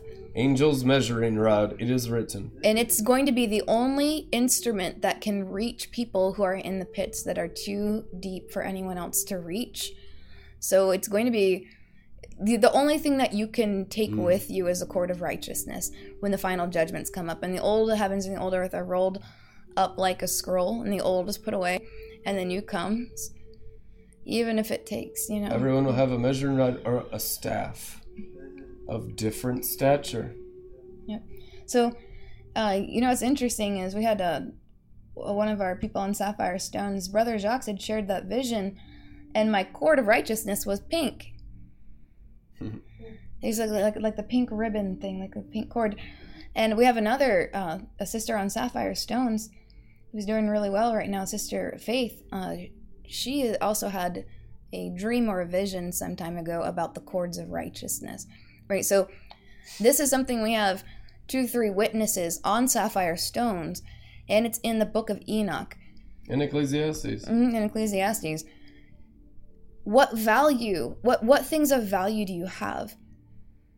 It's the cord of righteousness. And it's the rope that bound the sacrifice to the altar. And what's, what was interesting to me is that they were seeing it like a, um, you can kind of follow the trail that I've left behind. And uh, yeah, so and anyway, that's why it's a ladder because it's a, it's a cord. Rope ladder. it, but it's a cord of a ladder of angelic protocol, each rung of a ladder. And that's what truly growing in Christ is. It's his DNA going up. Oh yeah, the good financial news. I'll, I'll keep uh, keep getting around back to it. Uh, but after I learned how to give and get over all those weird things about giving and having to attach my own soulish whatever to the giving, just hands off. It's going to God. I'm going to trust God, and that's it. I don't need to have self importance, right? Repenting of my own self. It's a need for me to feel to be looked at as important or special. Weird, all the weird nefesh stuff, right? All weird earth. Just give the offering. Egyptian garbage. That's it. You don't need to add anything to what God's I already doing. Just I hate the Nile. I hate the Nile. Amen. So the increase kept coming. I kept making more and more money. And I was like, man, this is awesome. And then what happened was I eventually got a job that paid way more than I thought I was to have. It was a salaried job, like 55K salaried job that I wasn't even technically qualified for. Total favor. I, it was crazy job, but I had such a blast and learned so much. And then right just when I got to basically show off my my you know skills or whatever is like you know doing well at this job and we launched this this thing and it was just it was a huge success people from all walks of my life beforehand got invited to it to see me shining like a star you know and just i had overcome so much sin pattern since they'd known me Yeah. and i'd i had grown as a leader and, and, and a manager and i'm a general manager Lots of of a witnessing. like it was like a million dollar restaurant we build Mm-hmm. from like from it was like just it was from a gutted it was a structure it was gutted from the inside totally from scratch on the inside the whole construction. yeah from the electricians and everything the construction i'd order a freaking crane to put the stuff She talk with people different crane. languages hire do the whole interview and hiring all the staff uh, haggling and you know bargaining with the local business you know people to kind of get the designs done and you know vi- visiting with the vendors and to open, COVID hits. Oh, no, we- it after down, we open- and put forces there into full yeah, time full time ministry. ministry. Yeah. So I we had the huge party, and all these people came and got to see me, and they knew me back when I was just you know whatever. And there's like, oh my gosh, this is amazing, and da da da. And I had the best time ever. And this the staff learned to overcome their fears of being yelled at by the other managers, and just like do a good job and not Fear, shrink man. down. Yeah. It it was just like, come on, we can do it. You know, we can do anything. So it was so fun. I had such a good time, so many good memories. And then, yep, then COVID, and they already prophesied over here in RLM that I was going to come on board full time. And I didn't know. I was like the last person to know. And Yeah, and it was right about that time you were starting to be instructed by Enoch yeah, and the, and the archangels of we teaching were traveling the in the spirit on the regular, had like anoint, righteousness. and anointing and healing. I've already been all my training of ministry of healing chronic illnesses, you know, reading people's mail words of knowledge, traveling in the spirit, face to face encounters with That Jesus. crane was critical because it represented the high place. The high place, yeah. Mm. I remember that was so cool. I was like, man, it's so cool to order a crane. You go out there and watch them like lifting. I know, I think that's cool. You know, we have big construction things. We know, like high things. yeah. the high It's places. fun. It was fun. It's exciting, you know. Consider the heights. So then I was, I'm balling out of control, having the most money ever, and I'm a manager now, and all my staff loves me, and we just had the most successful, we had the grand opening, and everything was, everyone's so amazing, the best food, and da, da. and then COVID, and then you know what, when it came down to this and that, and then the other thing, and the, then the Lord's instruction was basically, uh, now you're gonna give all. Then it, everything went crazy, and then it was time, and then there's all kinds of stuff. You know Yeah, how there was so many so signs and wonders. We'll write a book and someday. stuff. And then it was like, you know, they're trying to. The signs and wonders during that time of transitioning you into full time ministry were some of the most extreme signs and wonders I had ever seen from angels in my life. Oh, was it was hilarious Some some, of the time. things all right, that's over like the top. literally moving mountains of impossibilities. Yeah. and Going back and deleting contracts and things like that, like whole documents being deleted off of like online things that were signed already for me like Yeah, it was to it was me. really really impressive. Heaven did an awesome Yeah. job. Yeah, and it was crazy. And When it's we- God's will, Mm-hmm. the angel power will be unlimited. And Yeah. I've seen that many times. Yeah, and then you had like the whole enemy tower trying to like enslave me, like with my like money, with monetarily, Mm. and then like all this crazy stuff. And then in the end, Pharaoh doesn't want to relinquish control. Right. Oftentimes, when Yeah. you step into God's will, and, yeah. let my people go. No. Okay. Judgment. So then there comes the pressure now. I'm just used to flying high and making a lot of money and being able to tithe and do whatever I want now and and then all of a sudden it's like no then then, then the enemy was like nope you're going to be a debt slave and we're not letting you go and you have to sign this con-. I was like they're trying to like force me into signing a contract someplace it was demons are very serious. They are Yeah. not playing around. they were not. I was like, this must be really, and this must. That's I was like, this is really intense. Understand too, your enemy is under authority, Mm-hmm. and if your demons fail holding you down, they are punished severely, and it puts Mm-hmm. fear through all the ranks of hell to not do a, a worse job Yeah. holding believers down into the Yeah. dust of the earth. They're Mm-hmm. punished, they're tortured, they're often destroyed by their own ranks. A higher ranking demon might come down the black Sifrot, grab it by its neck, and throw it in chains into hell. It's a kingdom divided. Right. So they are just evil slave masters Yeah. in trying to keep Christians down. They're after the covenant race because you have the potential of Messiah on you to destroy all of hell if you rise on sapphire stones. Right. One of my last tests was to give every last dollar that I had left after all that drama into Red Letter Ministries, which meant ev- that was literally to down does nothing. Yeah, emptied your bank account. Empty my bank account, literally. Okay, I have nothing else. And then everything else I had to get rid of or donate pretty much all of my belongings back. Here we go, start over again. Back down to like what could fit in a tiny U-Haul and a little car, like a, in a little car. little car that teleported, by the way. That was cool, Volkswagen. I had mm-hmm. leased that, so someone else is driving that thing around somewhere. I think that car is anointed. I hope someone gets whacked by that. Yep, a, Someone's gonna a get trans blessed. relocation miracle verified occurred in that car. yeah.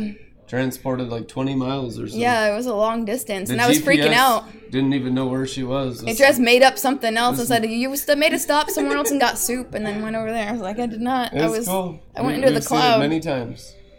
Yeah, teleportation is cool. Yeah. I was freaking out. It wasn't cool when it happened though for me. I was like, oh my god, oh my god, oh my god. Oh I'm I had a friend here in- driving in on the highway.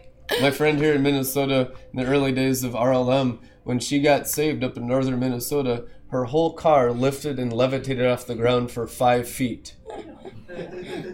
Yep, just hanging up in midair. And then you got King David Ho- David suspended in midair. Whoa, whoa. and then you have David Hogan, whose truck turned into a submarine a couple of times. That was really cool car. car Mm-hmm. We are for signs and wonders in Israel. Glory. teleportation is the is like fun. I like trans relocation, trans substantiation, Catholic wafers, and did you?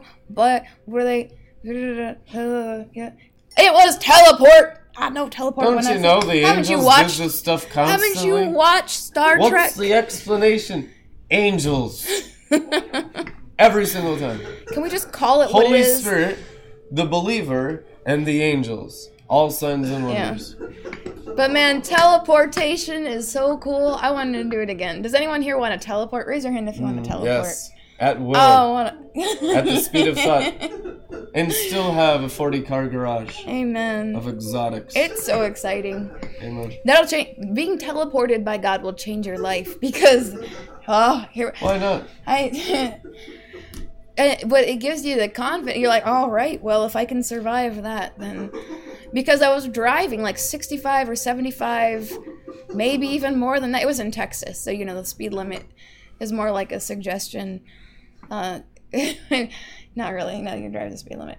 But uh, 75, sometimes I'll get up to 80 and 85 depending on what road you're on, and there's just you know no traffic at that time. So I'm driving like probably 75 miles an hour.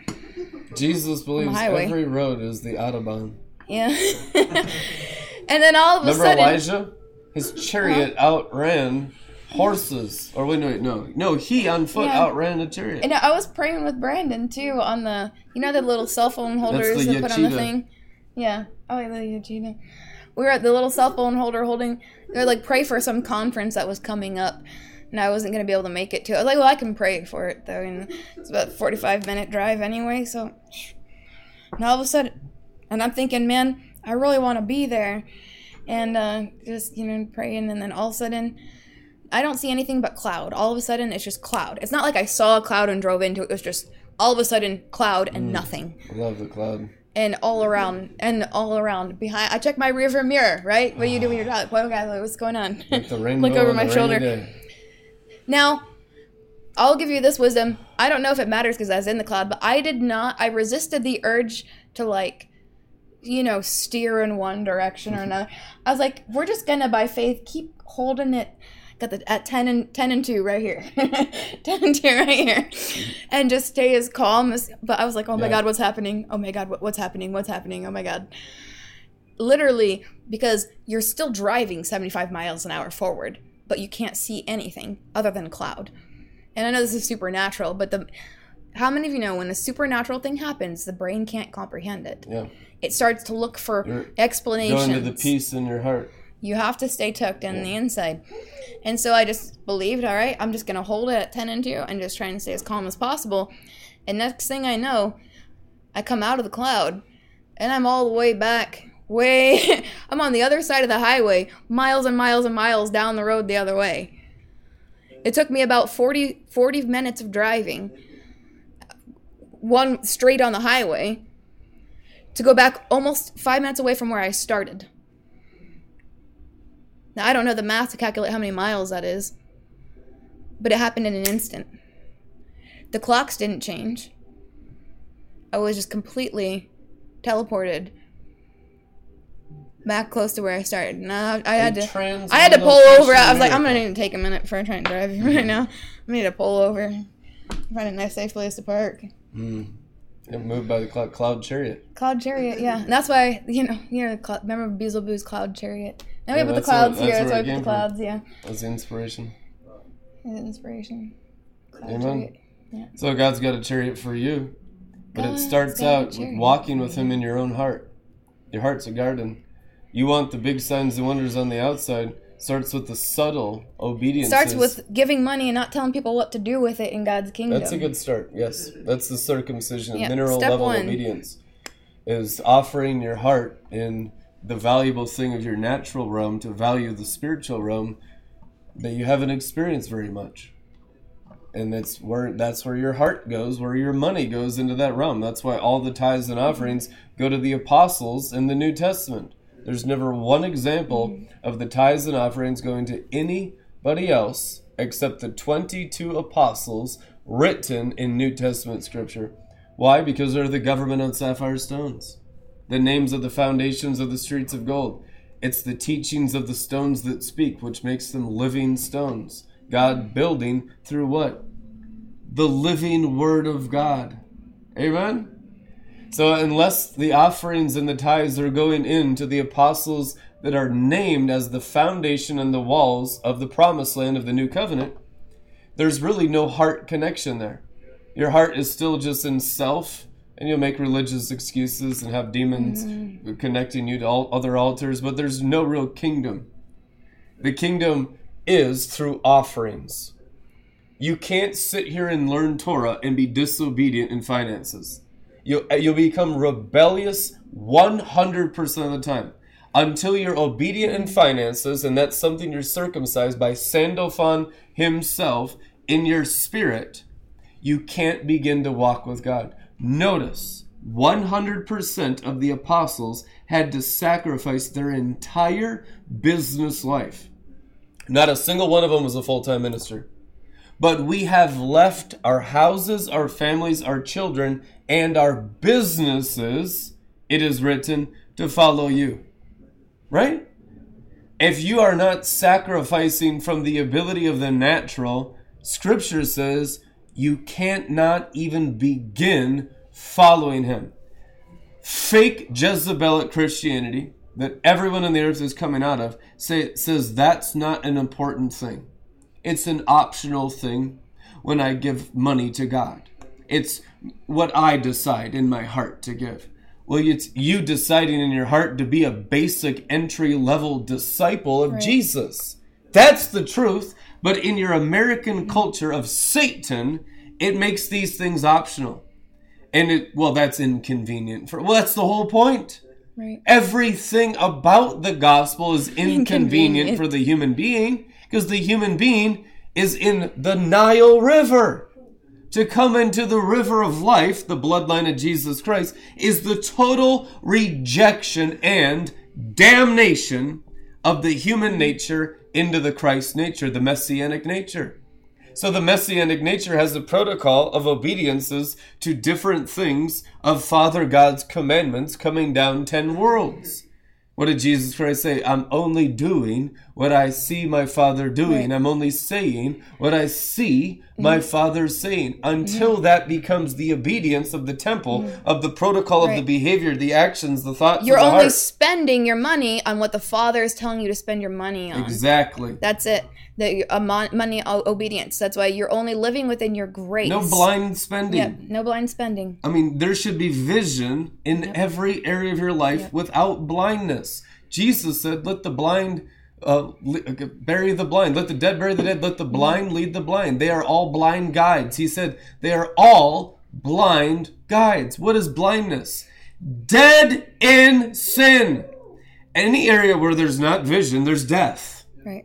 Okay, and those who say they see but are blind, Jesus says, I counsel for you to buy eye salve on the sapphire stones. So these seers down here that aren't actually in the righteousness of the stars of Daniel 12:3 are not real mm-hmm. seers. That's not the seeing of the new covenant. That's the imagination. It's usually just their imagination. That's why they're so inaccurate. Mm-hmm. 97% of them were wrong about all the election mm-hmm. stuff. And, and then they made excuses about it afterwards. No one's always right. Well, if you weren't always right in the Old Testament, they'd stone you to death. Well, now it's like we're in a different aspect. No, you are in the sand, in the dirt, in the dust, and the standard for 2,000 years in Revelation is on the heavens, on the mm-hmm. stars. Yep. Amen. And don't make such a big emotional deal about it. You can simply just say, "Okay, I'll change." And that's it. Yeah. You don't have to be, oh, and, oh, and, no, no, no. The, the lie No, is it I'm has to sorry. be so emotional. Don't say you're sorry. you know, you can cry. You can feel something. You can feel happy. You can feel sad. It's not so important. Here, let me expose this lie because you'll realize this when you go through all the levels of Yetzirah. It's not that important how you feel about true. th- those things. You're like, well, but I feel this, but I feel that. Uh, Most of your time, the most of the time, the emotion is connected to a foreskin, Yep. which means it's irrelevant. So. I will give you a pro tip. You want to make it through the worlds of good. Yetzirah? That's so important. Pro tip: If you want to make it a smooth sailing through all four levels of Yetzir, because Yetzir is an emotional place, and I'll tell you what, it's the world of emotion, four layers thick, and it's all dealing with your emotions. Mm-hmm. Oh, if, if you're struggling with the emotional stuff on Asaya Malkut, you have no idea, totally unprepared. You would never survive until you get the foreskin circumcised. They'll eat you up and spit you out unless you Prepared by circumcisions. You know, Hod and Netzach are about emotional stability.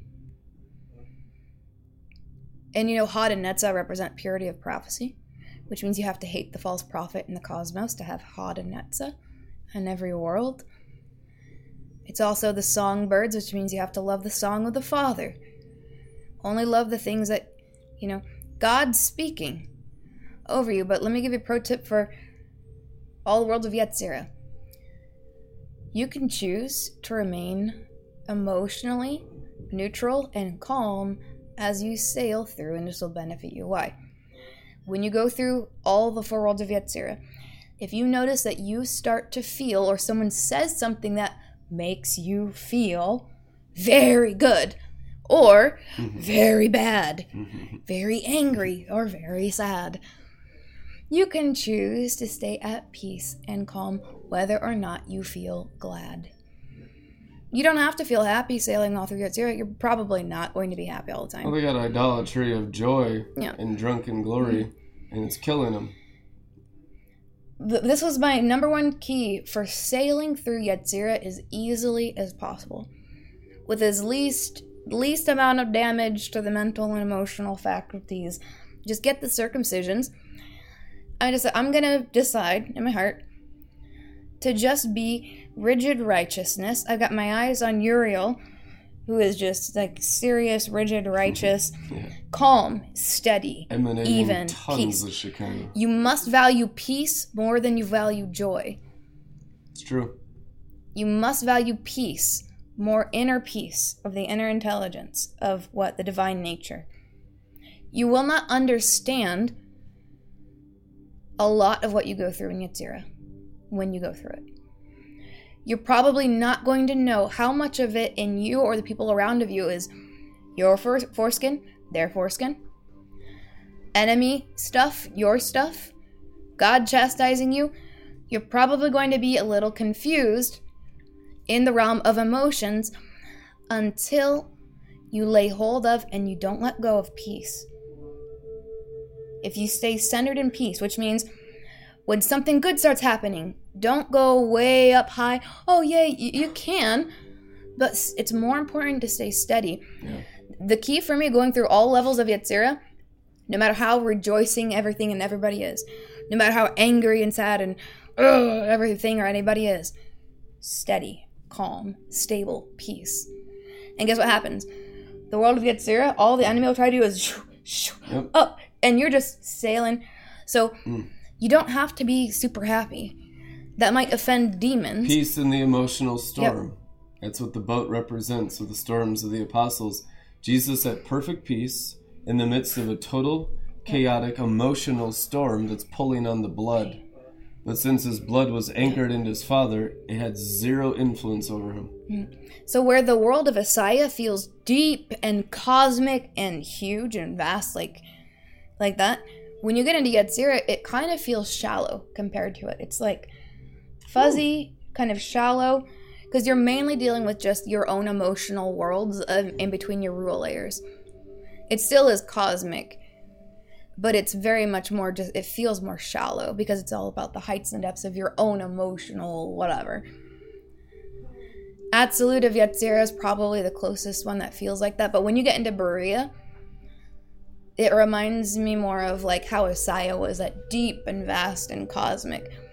When you get into Yetzirah, one of the temptations is for them to kind of put you to sleep spiritually. When you get into Yetzirah, track very carefully exactly where you're at at all times. The whole Sephiroth, make sure you make it a habit to know exactly where you are at all times. hmm No confusion. So if you're on Malkut of Asaya, we already talked about how many weeks have we said, hey, know which rung you're on. The angelic instruction, enter entry, heaven Yep. the bride. Look at your rung, which is looking at Jesus at the level you're at, and go from glory to glory. Not consider things too high for you, but just one rung at a time, and you'll make progress. And you'll always be encouraged Yep. because you're dealing with where you're at and not someone else. Yep, because if you're just like, oh, I don't know where I'm at on Malkut of Asaya, and oh, hopefully they'll make it, and you're just an emotional mess. You're not actually taking practical, measured steps of progress. It's not, oh, then maybe the answer will just come Consider down. the stairway. oh, but they're up so high, and then what do I just do? And then, oh God, oh God, maybe if I pray, maybe if I fast, maybe if I give to the poor. No. Shut up and sit down. Yep. Get gagged and stuff. Calm down. Calm the heck down. You need to just sit down and shut up for a second. Just stop. Oh, I repent. I repent. Shut up. Let me get some bare fruit. Enough with the. eh, oh. One of the best Okay. things I've done is taking it to Torah when the emotions are feeling feelings are being pulled in all the different directions because you'll feel all the emotions and feelings of the nations as Mm-hmm. you rise on sapphire stones and then above the nations you'll feel the feelings and emotions of all the fallen angels Yep. and that's the temptation each rung to repent of the nations then to repent of the angels Yep. and then so none of it can have any influence. It's just mm-hmm. all god inside mindedness of torah. So mm-hmm. anything you're dealing with you can take it to the scriptures you can take it to mm-hmm. torah and you can obliterate it and be at peace every day. A lot of times that's when you need to just put down the crazy, put down the wild emotionalism and the fears and the, oh god, oh god, go sit down and snip and it, engage zip in it torah. and snip it. and burn that stuff out it's often just demons or just sin or something swimming in your blood Yeah. Mm-hmm. as soon as you go back to the word the word is the sword of the spirit it kills that Right. thing and you're clean again That is Glory. not the time for you to bring all your emotional worries and concerns to your family members who are trying to engage in Torah or taking care of whatever business they need to take care of. The, that's the lie is that you need mi- witchcraft ministry. Pray for me, pray for me, help me. Yeah, you just want to know- voice the Nile. Well, we just need to discuss this. No, we mm, don't. no. You're demon possessed with a foreskin right now, and you need to go sit down in front of the TV and, and engage in Torah Yep. right now. Yeah. You know, we need to talk about my blah blah blah. And I just I feel like you know There's you a need Torah. daily deliverance. The problem is you don't believe in Jesus. If you really believed in Jesus Christ, you'd believe in the power of His Word. He is the Word, Amen. which means you would believe in the Oz of Torah. Yep, the eyes of Torah, the power Yeah. of the word. And so that's what really you cling to as you go up and become consistent and just get really, really rock solid in going from glory to glory and not being a scatterbrain with mm-hmm. emotional highs and lows and things are good, things are bad. Mm-hmm. You know, there's nothing more solid than the Word of God. And if your whole life is not based on God's Word, you're going to be a flake. Yeah, and there's no way you can help. There's not you a lot of you want to do something for the kingdom of God. You want to be used by God. Use me, God. Okay, let's just at least be able to be calm and stable and and humble and obedient. Just get the basics down And I really and get think them it's down important solid. Mm-hmm. people, when they begin to engage in the Word, because it's a very, very holy thing. Yeah. Okay, this is what you'll be doing in heaven. In heaven, there are libraries. Mm-hmm. Lamb's Book of Life is in heaven. You can go read the Word. But on earth, you're kind of in a wilderness state. It is good to say, Come, Holy Spirit, and teach me your Word every time you open the book. Don't sit there and think because we condemned God outside mindedness that you can't ask the Holy Spirit to come and teach you His Word. You need to. Right. What I'm dealing with is a bewitched church for 10 years that had no concept of Christ in them, the hope of glory, and how the river flows. You have Those to have days a are over. at least. Those foundations are laid in the mm-hmm. apostleship for eternity.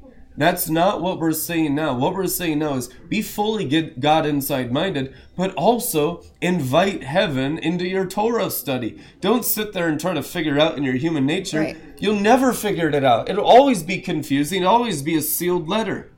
Behold the lion of the tribe of Judah who opens the sealed letter. Oh yeah, I think let's look at the. Um, this might be a good chance. Take a couple minutes for some pictures. Can you grab me a uh, grapefruit? Look at the nice pictures and feel good in your nefesh. Have positive emotions. Aren't those nice pictures? Cupcakes make you happy, don't they? Feel happy. Think about eating cupcakes. Mmm. Delicious bread. No, I'm on a low carb diet. Wow. It's nice picture time. It's time for us to forget about how messed up we are. Wow, feel great. Okay.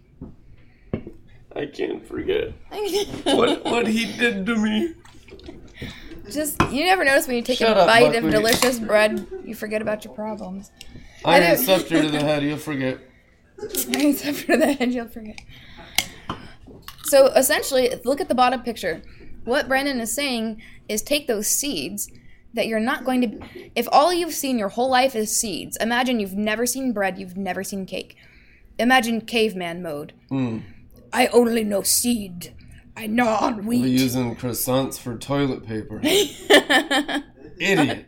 Is it chocolate croissant? No. You're supposed to eat that French delicacy no, Timmy, it's not. Tootsie Oh, it's so thin like paper, though. Well, glad to ruin anyone's There appetite in case there it. was there sin was with. cheese on it. gluttony. That's what. Oh, that's disgusting.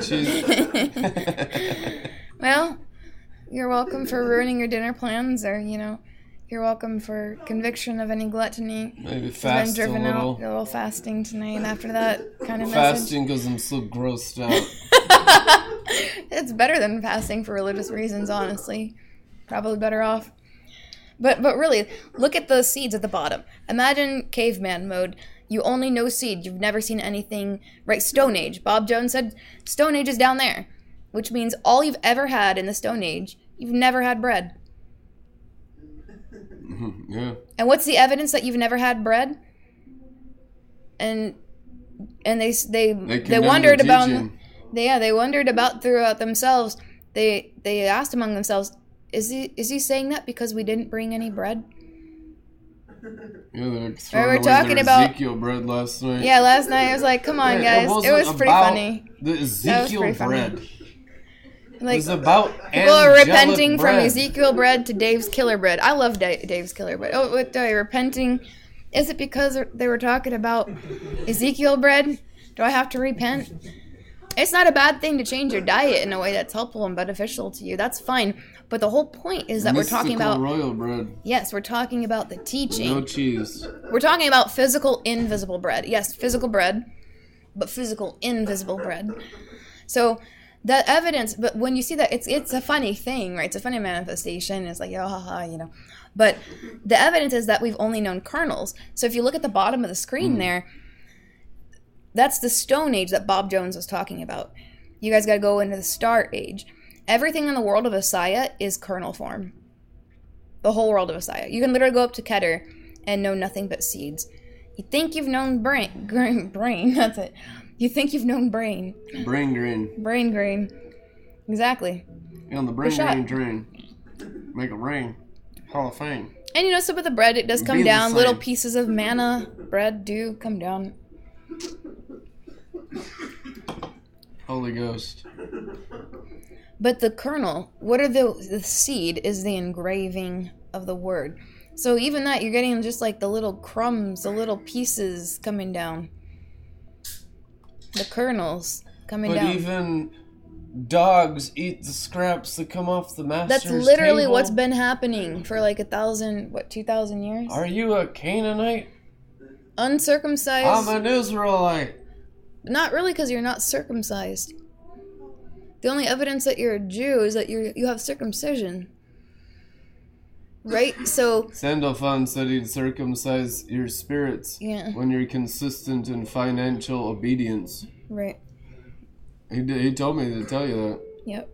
He'll do it. It's not like you have to convince God to want to do it. It's just you have to get in the angelic order and how things work.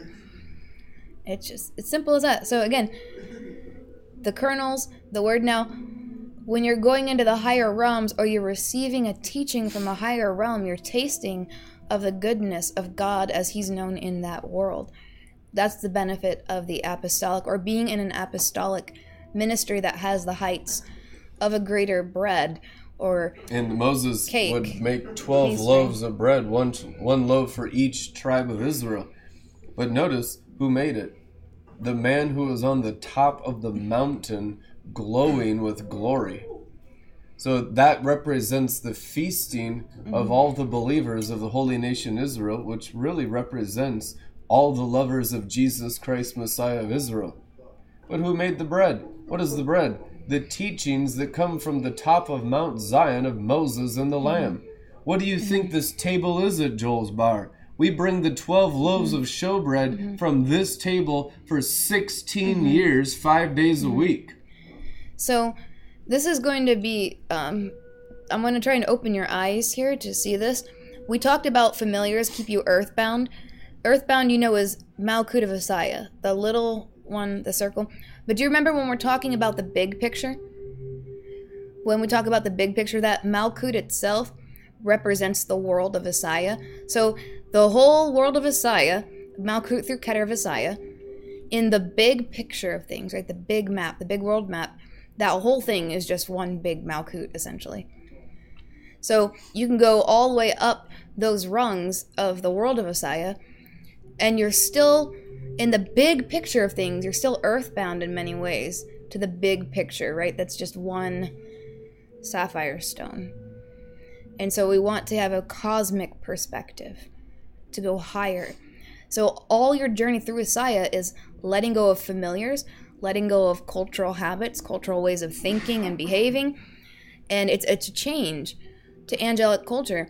Uh, with some Google Translates of some tongues that are really interesting this week about the culture, about Michael the archangel being the prince over the uh, angelic culture through circumcision, which I thought was interesting. It's a culture of circumcision. So how are you going to get I'm engrafted? giving him some tips on how to dress better.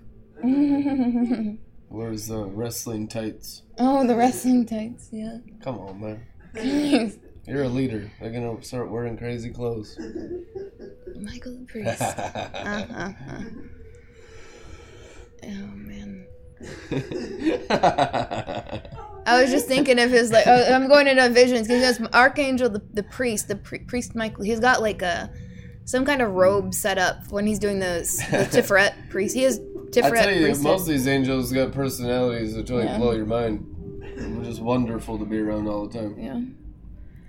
What we're gonna? Oh yeah. So, Earthbound or Asaya bound, right? So first you gotta learn how to be, uh, to get cut free from being Earthbound of Malkut of Asaya, but to be free of the whole world of Asaya by going through the rungs.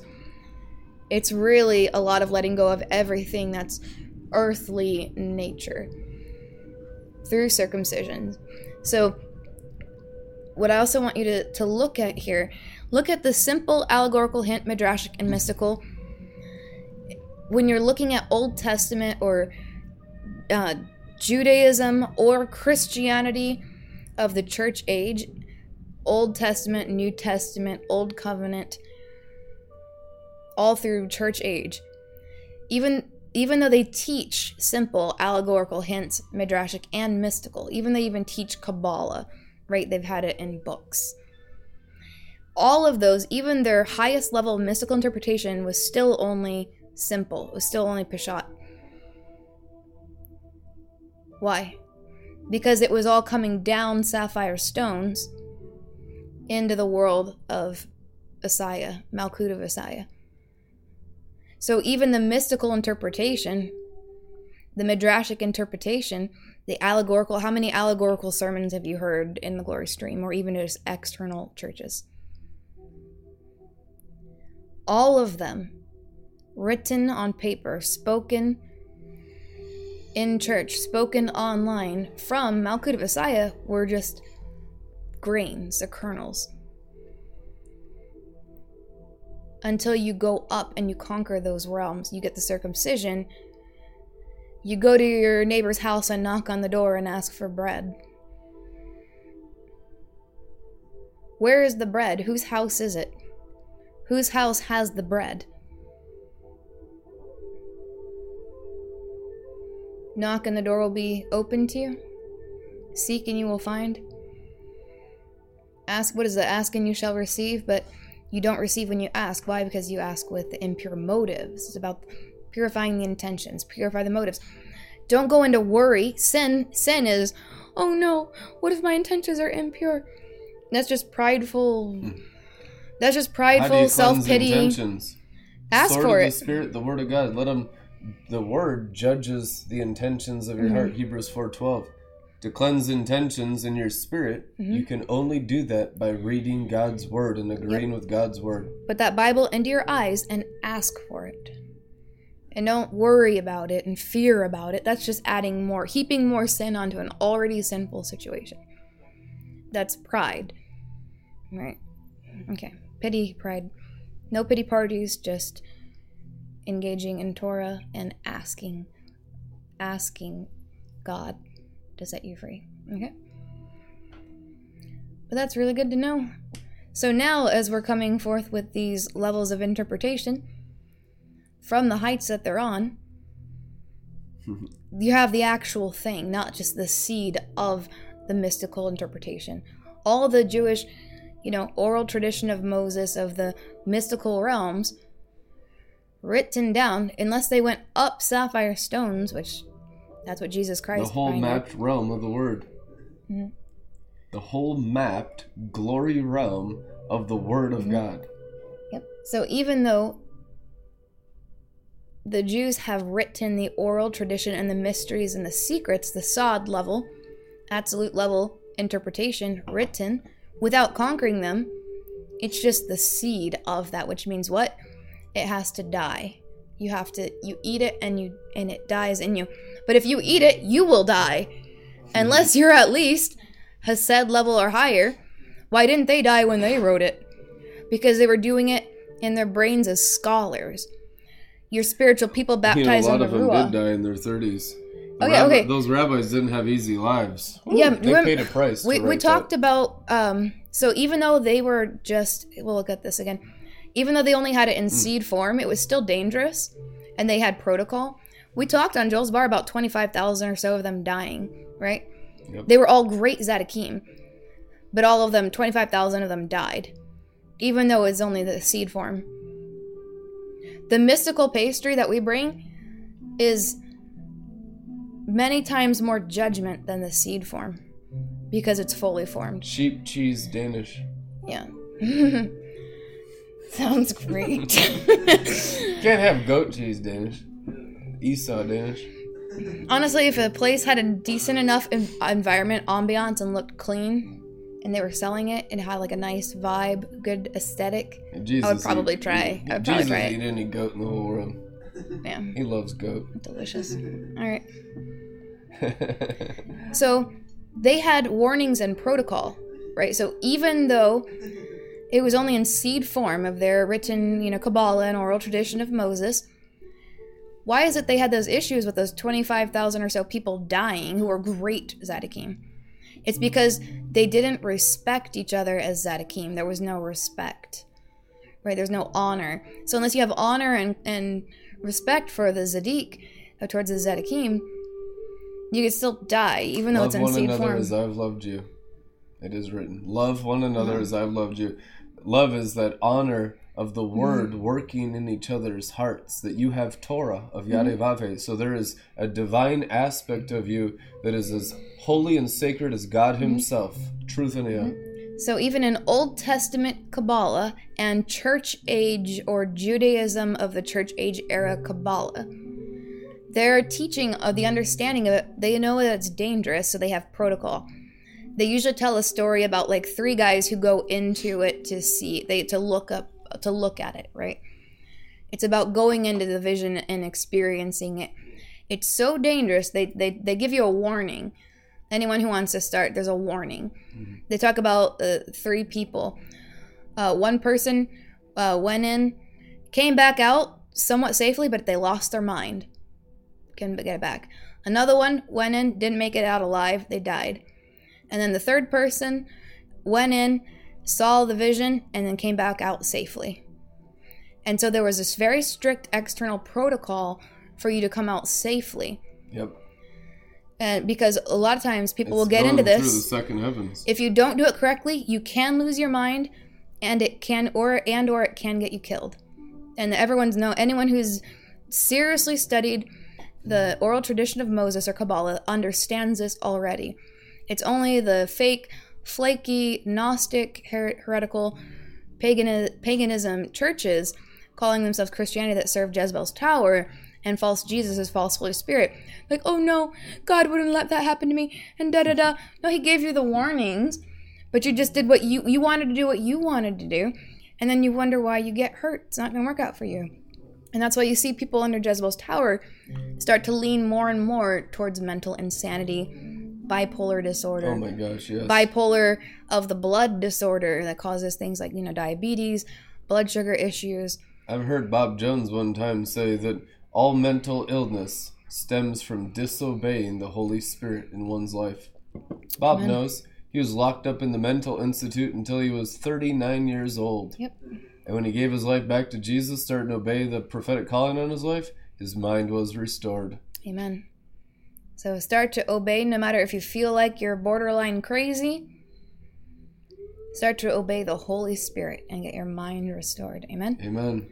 So understanding if that's how serious oral tradition of Moses and the secrets of the Holy Kabbalah are just in seed form. How much more severe is it in its full form?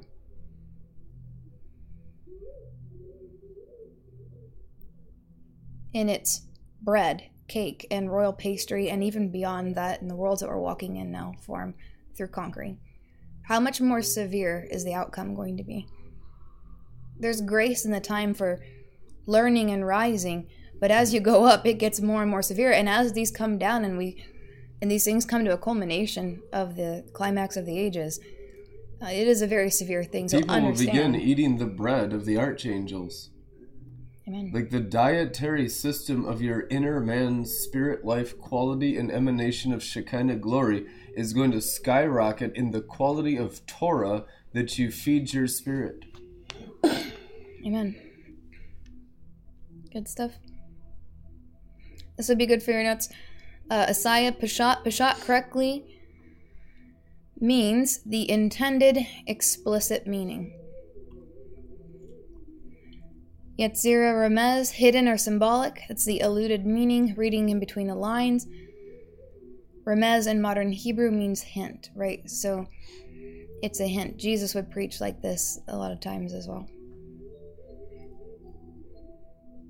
Okay. He wants you to go into the glory and search out the revelation mm-hmm. of the word. What is it written? Yarivave hides the inner meaning of his word in his Shekinah glory.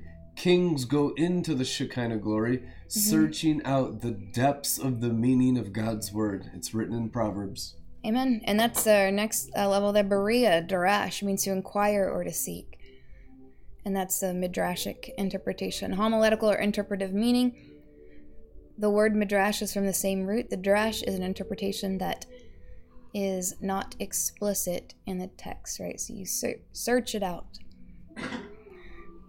Now, a lot of the stuff we just talked about that can sound kind of scary. You're like, oh, you know, but Miss Rebekah, I don't want to lose my mind or die. Okay, I know no one wants to lose their mind or die, but we've pioneered and walked in it, tested it, and been shown to, to be approved by the holy angels, the archangels, by the Holy Spirit, by Jesus Christ, and by the Father through His permission, getting the circumcisions and rising in righteousness. And if you look at our lives now, miraculously, the mind is still intact, still there. It's doing well, better than ever. And we're still alive. So got, got a lot of the mind of Christ going on around here. you'll need it. You'll like need it in the rainbow on a cosmos. rainy day. No one wakes up and says, you know what sounds good today? To go lose my mind over a religious demon and maybe die. No one ever wakes up saying that, right? It's They- a subtle. They dropped out of Word Academy though. That's the problem. They definitely Yeah. no longer are a student of Torah. They no longer walk with us. Yep.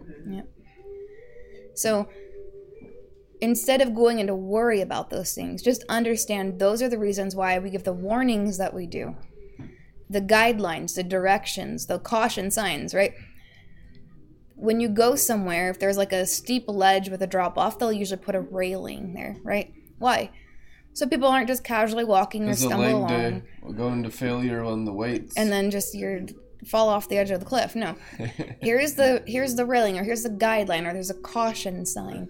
Hey, by the way, don't stick the fork in the electric socket, Johnny, so because religious. you'll kill yourself. How dare you? Don't use the knife, sticking the knife down into the toaster to get your bagel out.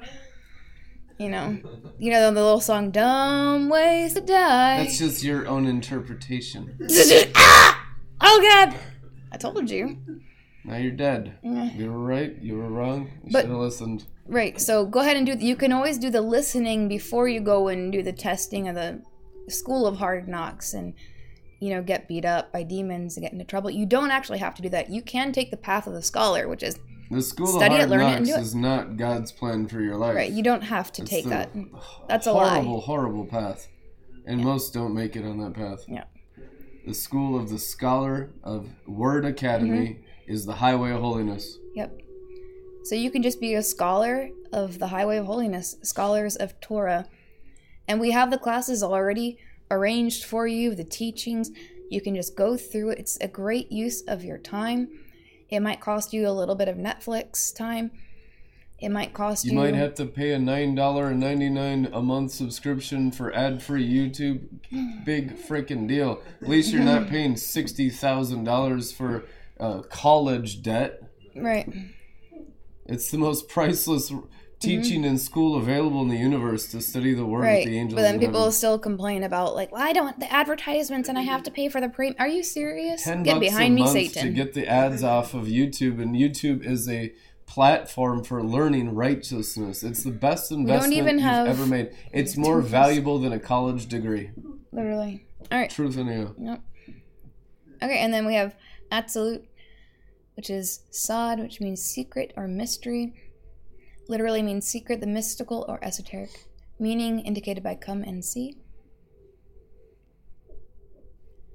Now, I wanted to put the differences here between Remez and Darash because when we were looking at those before I said, you know, we fixed one of the scribal errors, they're both they both have an allegorical aspect to them. So I wanted to kind of look at some of the differences here. Remez means hints or the deep allegoric, hidden or symbolic, meaning just beyond the literal sense. And then darash from the Hebrew darash, inquire or seek. The comparative midrashic meaning is given through similar occurrences. Okay. So hints, hidden or symbolic. Sometimes when, you know, Jesus is speaking or you're reading the word and something kind of pops up like it triggers that hint will trigger something. What it's meant to do is trigger something in the audience who the speaker expects to have a background for that information right? So when you're in the world of yetzira you already have you already have some experience with the rungs right? You already have some kabbalah experience from going up malkut through keter. So when you get into yetzira these hints of these things he's not just repeating the same grain thing that you got in Asaya. It's a hint at something deeper, but you have the background for it now. And then Darash, the Midrash, you go in, you search it out, you start to inquire, and you start to seek it out. And you do all of these different levels through all the worlds, essentially, but you're not really in the true Drash real midrash, cosmic midrash, until you're in the world of Beriah. Because that requires a neshama to understand, because it's written the neshama will give us discernment. It also means the neshama will give us understanding. So to inquire and to seek it out, it takes a neshama to understand the depth of what God wants to communicate to you with a midrashic understanding of the cosmic Torah, Old Testament and New Testament but you'll still go it through and doesn't doesn't mean you don't inquire or seek anything out until you get to Beriah. That would be ridiculous. Right? We've been doing all those levels, even in hmm. Asaya. Right? You've been seeking out and inquiring, but even the highest level secrets or mystical realms you encounter on Malkut of Asaya, it's still just grain level. So it, it has the potential for those things to unfold within you. So while you're yet human beings, mostly, um, even the born again spirit says that men or human beings ate the bread of angels. So you can eat the higher things of heaven, the things of angels, while you're human beings. That's when you're doing your feasting in Messiah. Yep. All right, and then Yetzirah Remez. Just beyond the literal sense, it's just that just beyond what you might already know, what's already maybe clear to you, there's something deeper. But if you're not hungry for righteousness, you won't want to go deeper. you'll be satisfied where you're already at. Right? I already know that. Well, maybe he's not really talking about what you think he's talking about. It's like the shelters with John. It's always something deeper with God. Mm-hmm. It's like the, the shelters with Jesus and Moses and Elijah looking at that today. When the disciple and the apostle says, Why don't we build three shelters, one for you, and one for Moses, and one for Elijah? Now, you know it's not just like a totally dim-witted thing to say. You have to understand why why would someone say that? Obviously, it says that he was afraid. So he was trying to say something because he was freaking out. Right? We talked about teleportation. and You're teleporting, you're like freaking out. What's going on? What's going on? You can imagine the carnal brain. Okay, our teacher, our rabbi is glowing. Our ra- Moses is here. Oh my God, Elijah is here too. You know, they were starting to be a little bit more familiar with Jesus, a little comfortable. now he's glowing. You know when a bigwigs come around at your work, everyone's on their best behavior as like you're trying to be. Oh my God, oh my God. Like, Israel, these are your Elohim. Moses and Elijah, man, I would have been freaking out. oh my god, can I just like touch your clothes? Can I get your autograph? Just sign it on my face. Well, you know what's interesting is Mo- why would Moses show up? Mm, First thing that comes to mind because he's freaking awesome. yeah. The Torah, the lawgiver of Sinai. the prophet Moses, who knew Yadevave face to face. Abraham, Isaac, and Jacob knew God as El Shaddai, and it is written, but only through Moses did God introduce himself as Yadevave. Oh, hallelujah. Mm. It is such a greater relationship.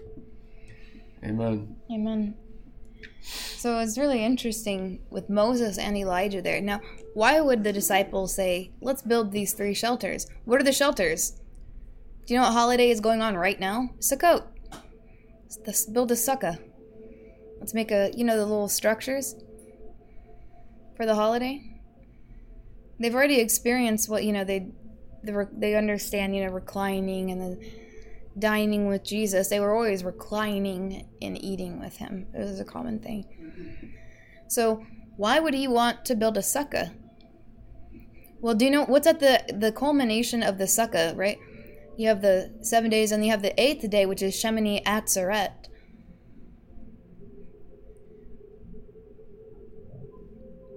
And you have Moses showing up there. Now, why is it important that Moses showed up? Hmm. there was a transference of the Holy Kabbalah to Jesus Christ. He received that cosmic inheritance. There was an official transfer that occurred Hmm. when he went up the mountain, which means from that point forward, all Jewish Kabbalah now only legally belonged to Jesus Christ. It has nothing to do now with just Moses is our teacher, Mm, so. Abraham is our father. now Moses just handed over the kingdom to Jesus. Amen. I can see Mm-hmm. it.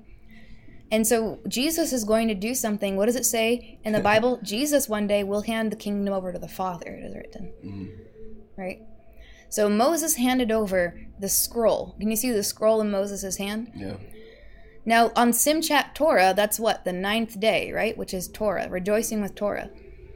You know what they do on Simchat Torah? It's the end of Sukkot. So you have seven days of Sukkot, and then you have the eighth day. So seven days of Sukkot, which is uh, Absolute, right? Seventh day.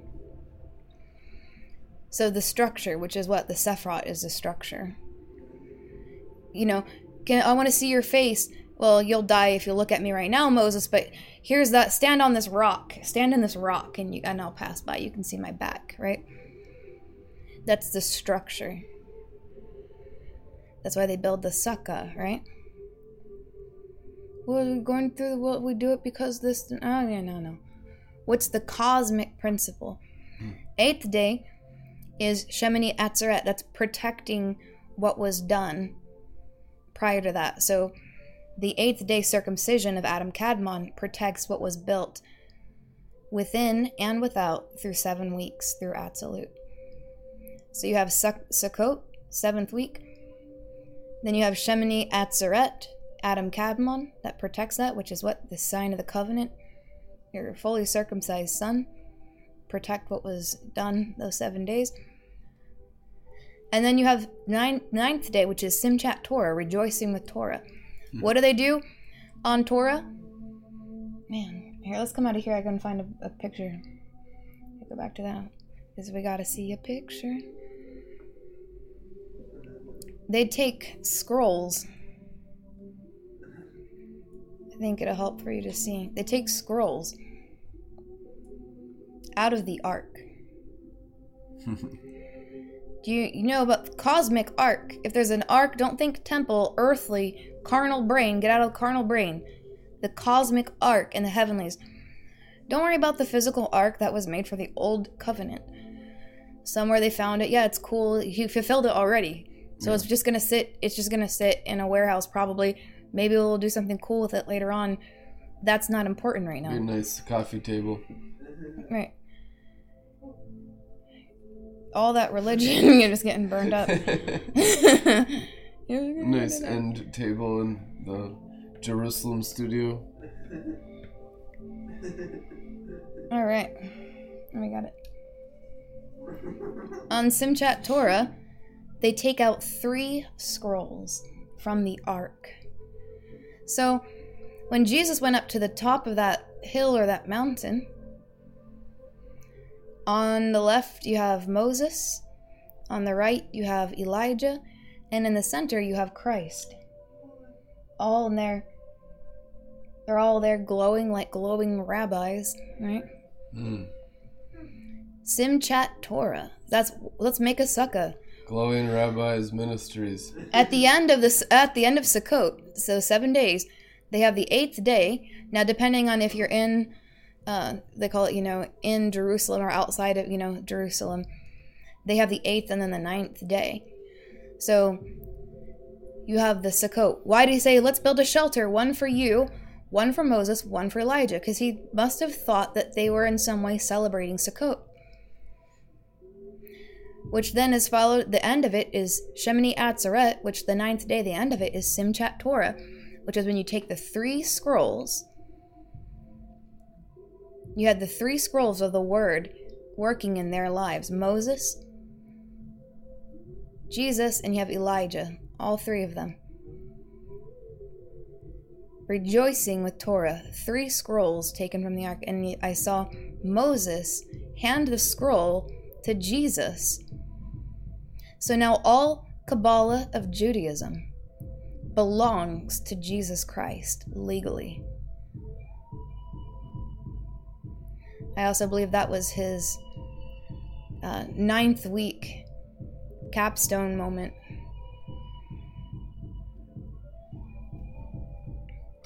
With a sign and wonder Mm. Amen. Wow. that he is the Torah. Jesus grew up all the sapphire stones, and the Gospels document the confirmations of his rising and through all ten worlds of First Enoch. Yeah. For sure, he grew. Amen. That's good. Amen.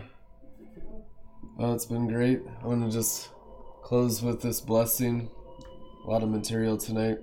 A lot of deliverance from familiars, from poverty, mm. understanding why and how it all works, and then offering the solutions to all of it. Help us, Heavenly Father, by your great Holy Spirit, to see the bloodline familiars working subtle destruction through and in our familiar family, cultural, and earthly environments. Help us repent and dislodge each familiar and its hellish, destructive pattern of death in our hearts and blood for ascension into your divine body on sapphire stones. Amen. If you like to give an offering into the ministry, click the links in the description, and we'll see you tomorrow in Jesus' name. Amen. Amen.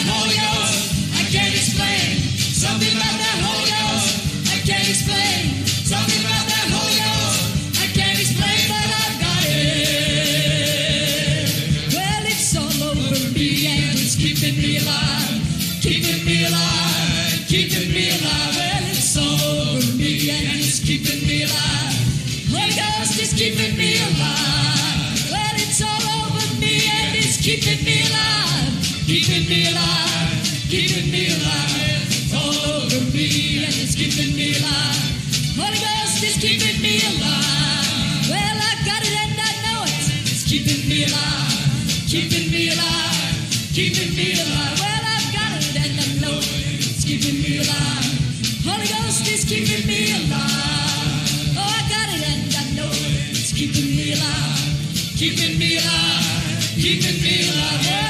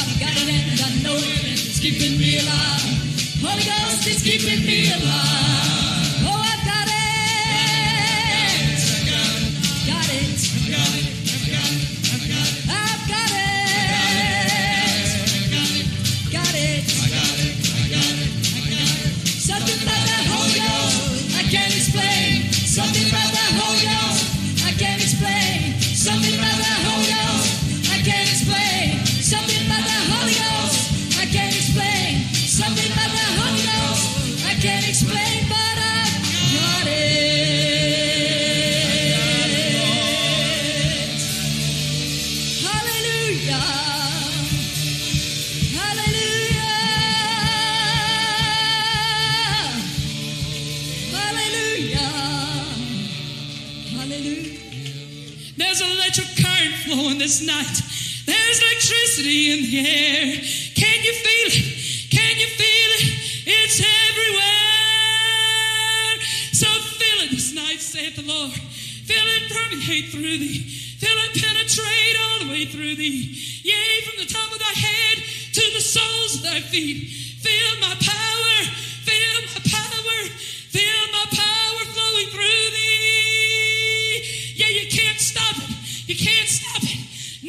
Can stop what I'm doing for thee. No man can put to an end of it because I am the beginning and the ending, the Alpha and Omega. Yes, I am. I am doing a new thing for thee. New thing, newness, newness in thee. So take it, receive it, receive it, receive it. Be that conductor, be that conductor, be that conductor, said the Lord.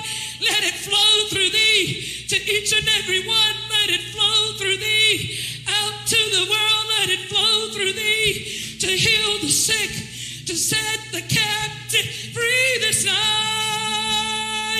For I'm doing it now. Yes, I'm doing it now. Yes, I'm doing a new thing in thee. So don't concentrate on all the surroundings, but concentrate on me. While I'm doing it, I'm doing it, I'm doing it this night. I'm doing it for each one of thee. So take it and run with it and do what I tell thee, and you shall see the victory. Tonight. He's doing it, he's doing it, he's doing it tonight. He's doing it, he's doing it, he's doing it tonight. And you shall see the victory.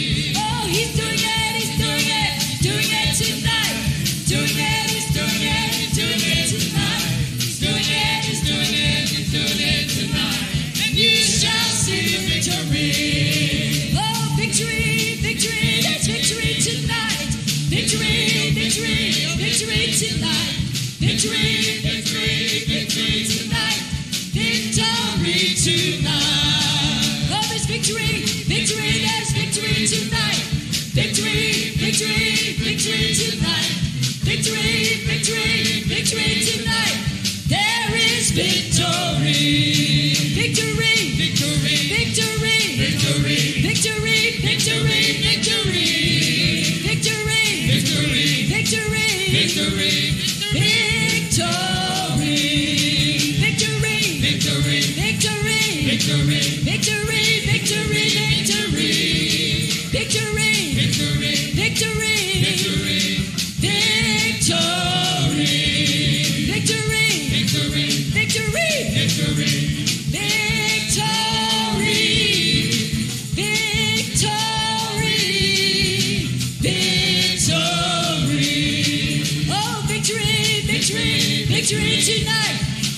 Victory, victory, victory tonight. Victory, victory, victory tonight. We shall have the victory. Oh, victory, victory, victory tonight. Victory, victory, there's victory tonight. Victory, victory, there's victory tonight. We do have the victory. Oh, there's victory, victory, there's victory tonight. Victory, victory, there's victory tonight. Victory, victory, victory tonight. We shall have victory. Oh, victory, victory, victory tonight. Victory, victory, there's victory tonight. Victory, victory, victory tonight.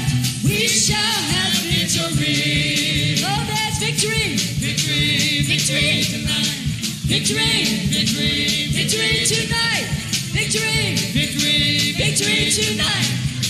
We shall have victory. We've got the victory. Victory, victory, victory, victory, victory, victory, victory, victory, victory, victory, victory. We shall have victory. Oh, victory, victory, victory tonight.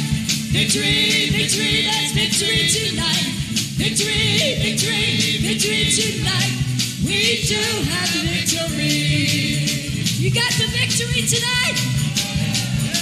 Victory, victory, victory tonight. Victory, victory, that's victory tonight. Victory, victory, victory tonight. We have the victory.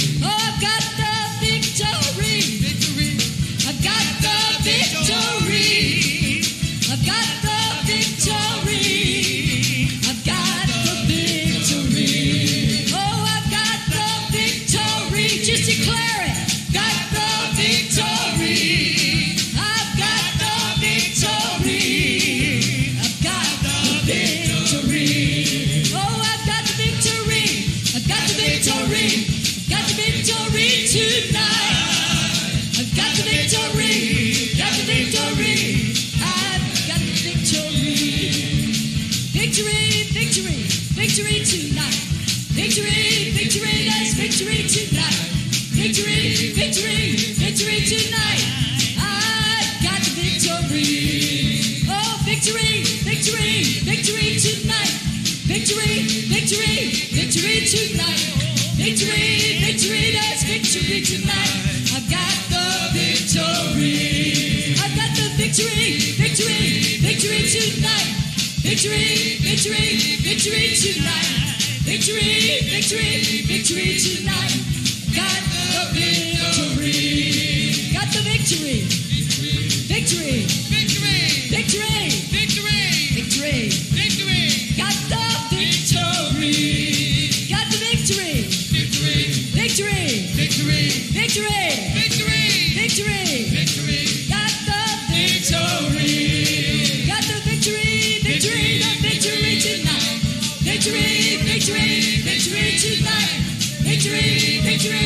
Victory. Tonight. I've got the victory. Oh, victory. Victory. Victory tonight. Victory. Victory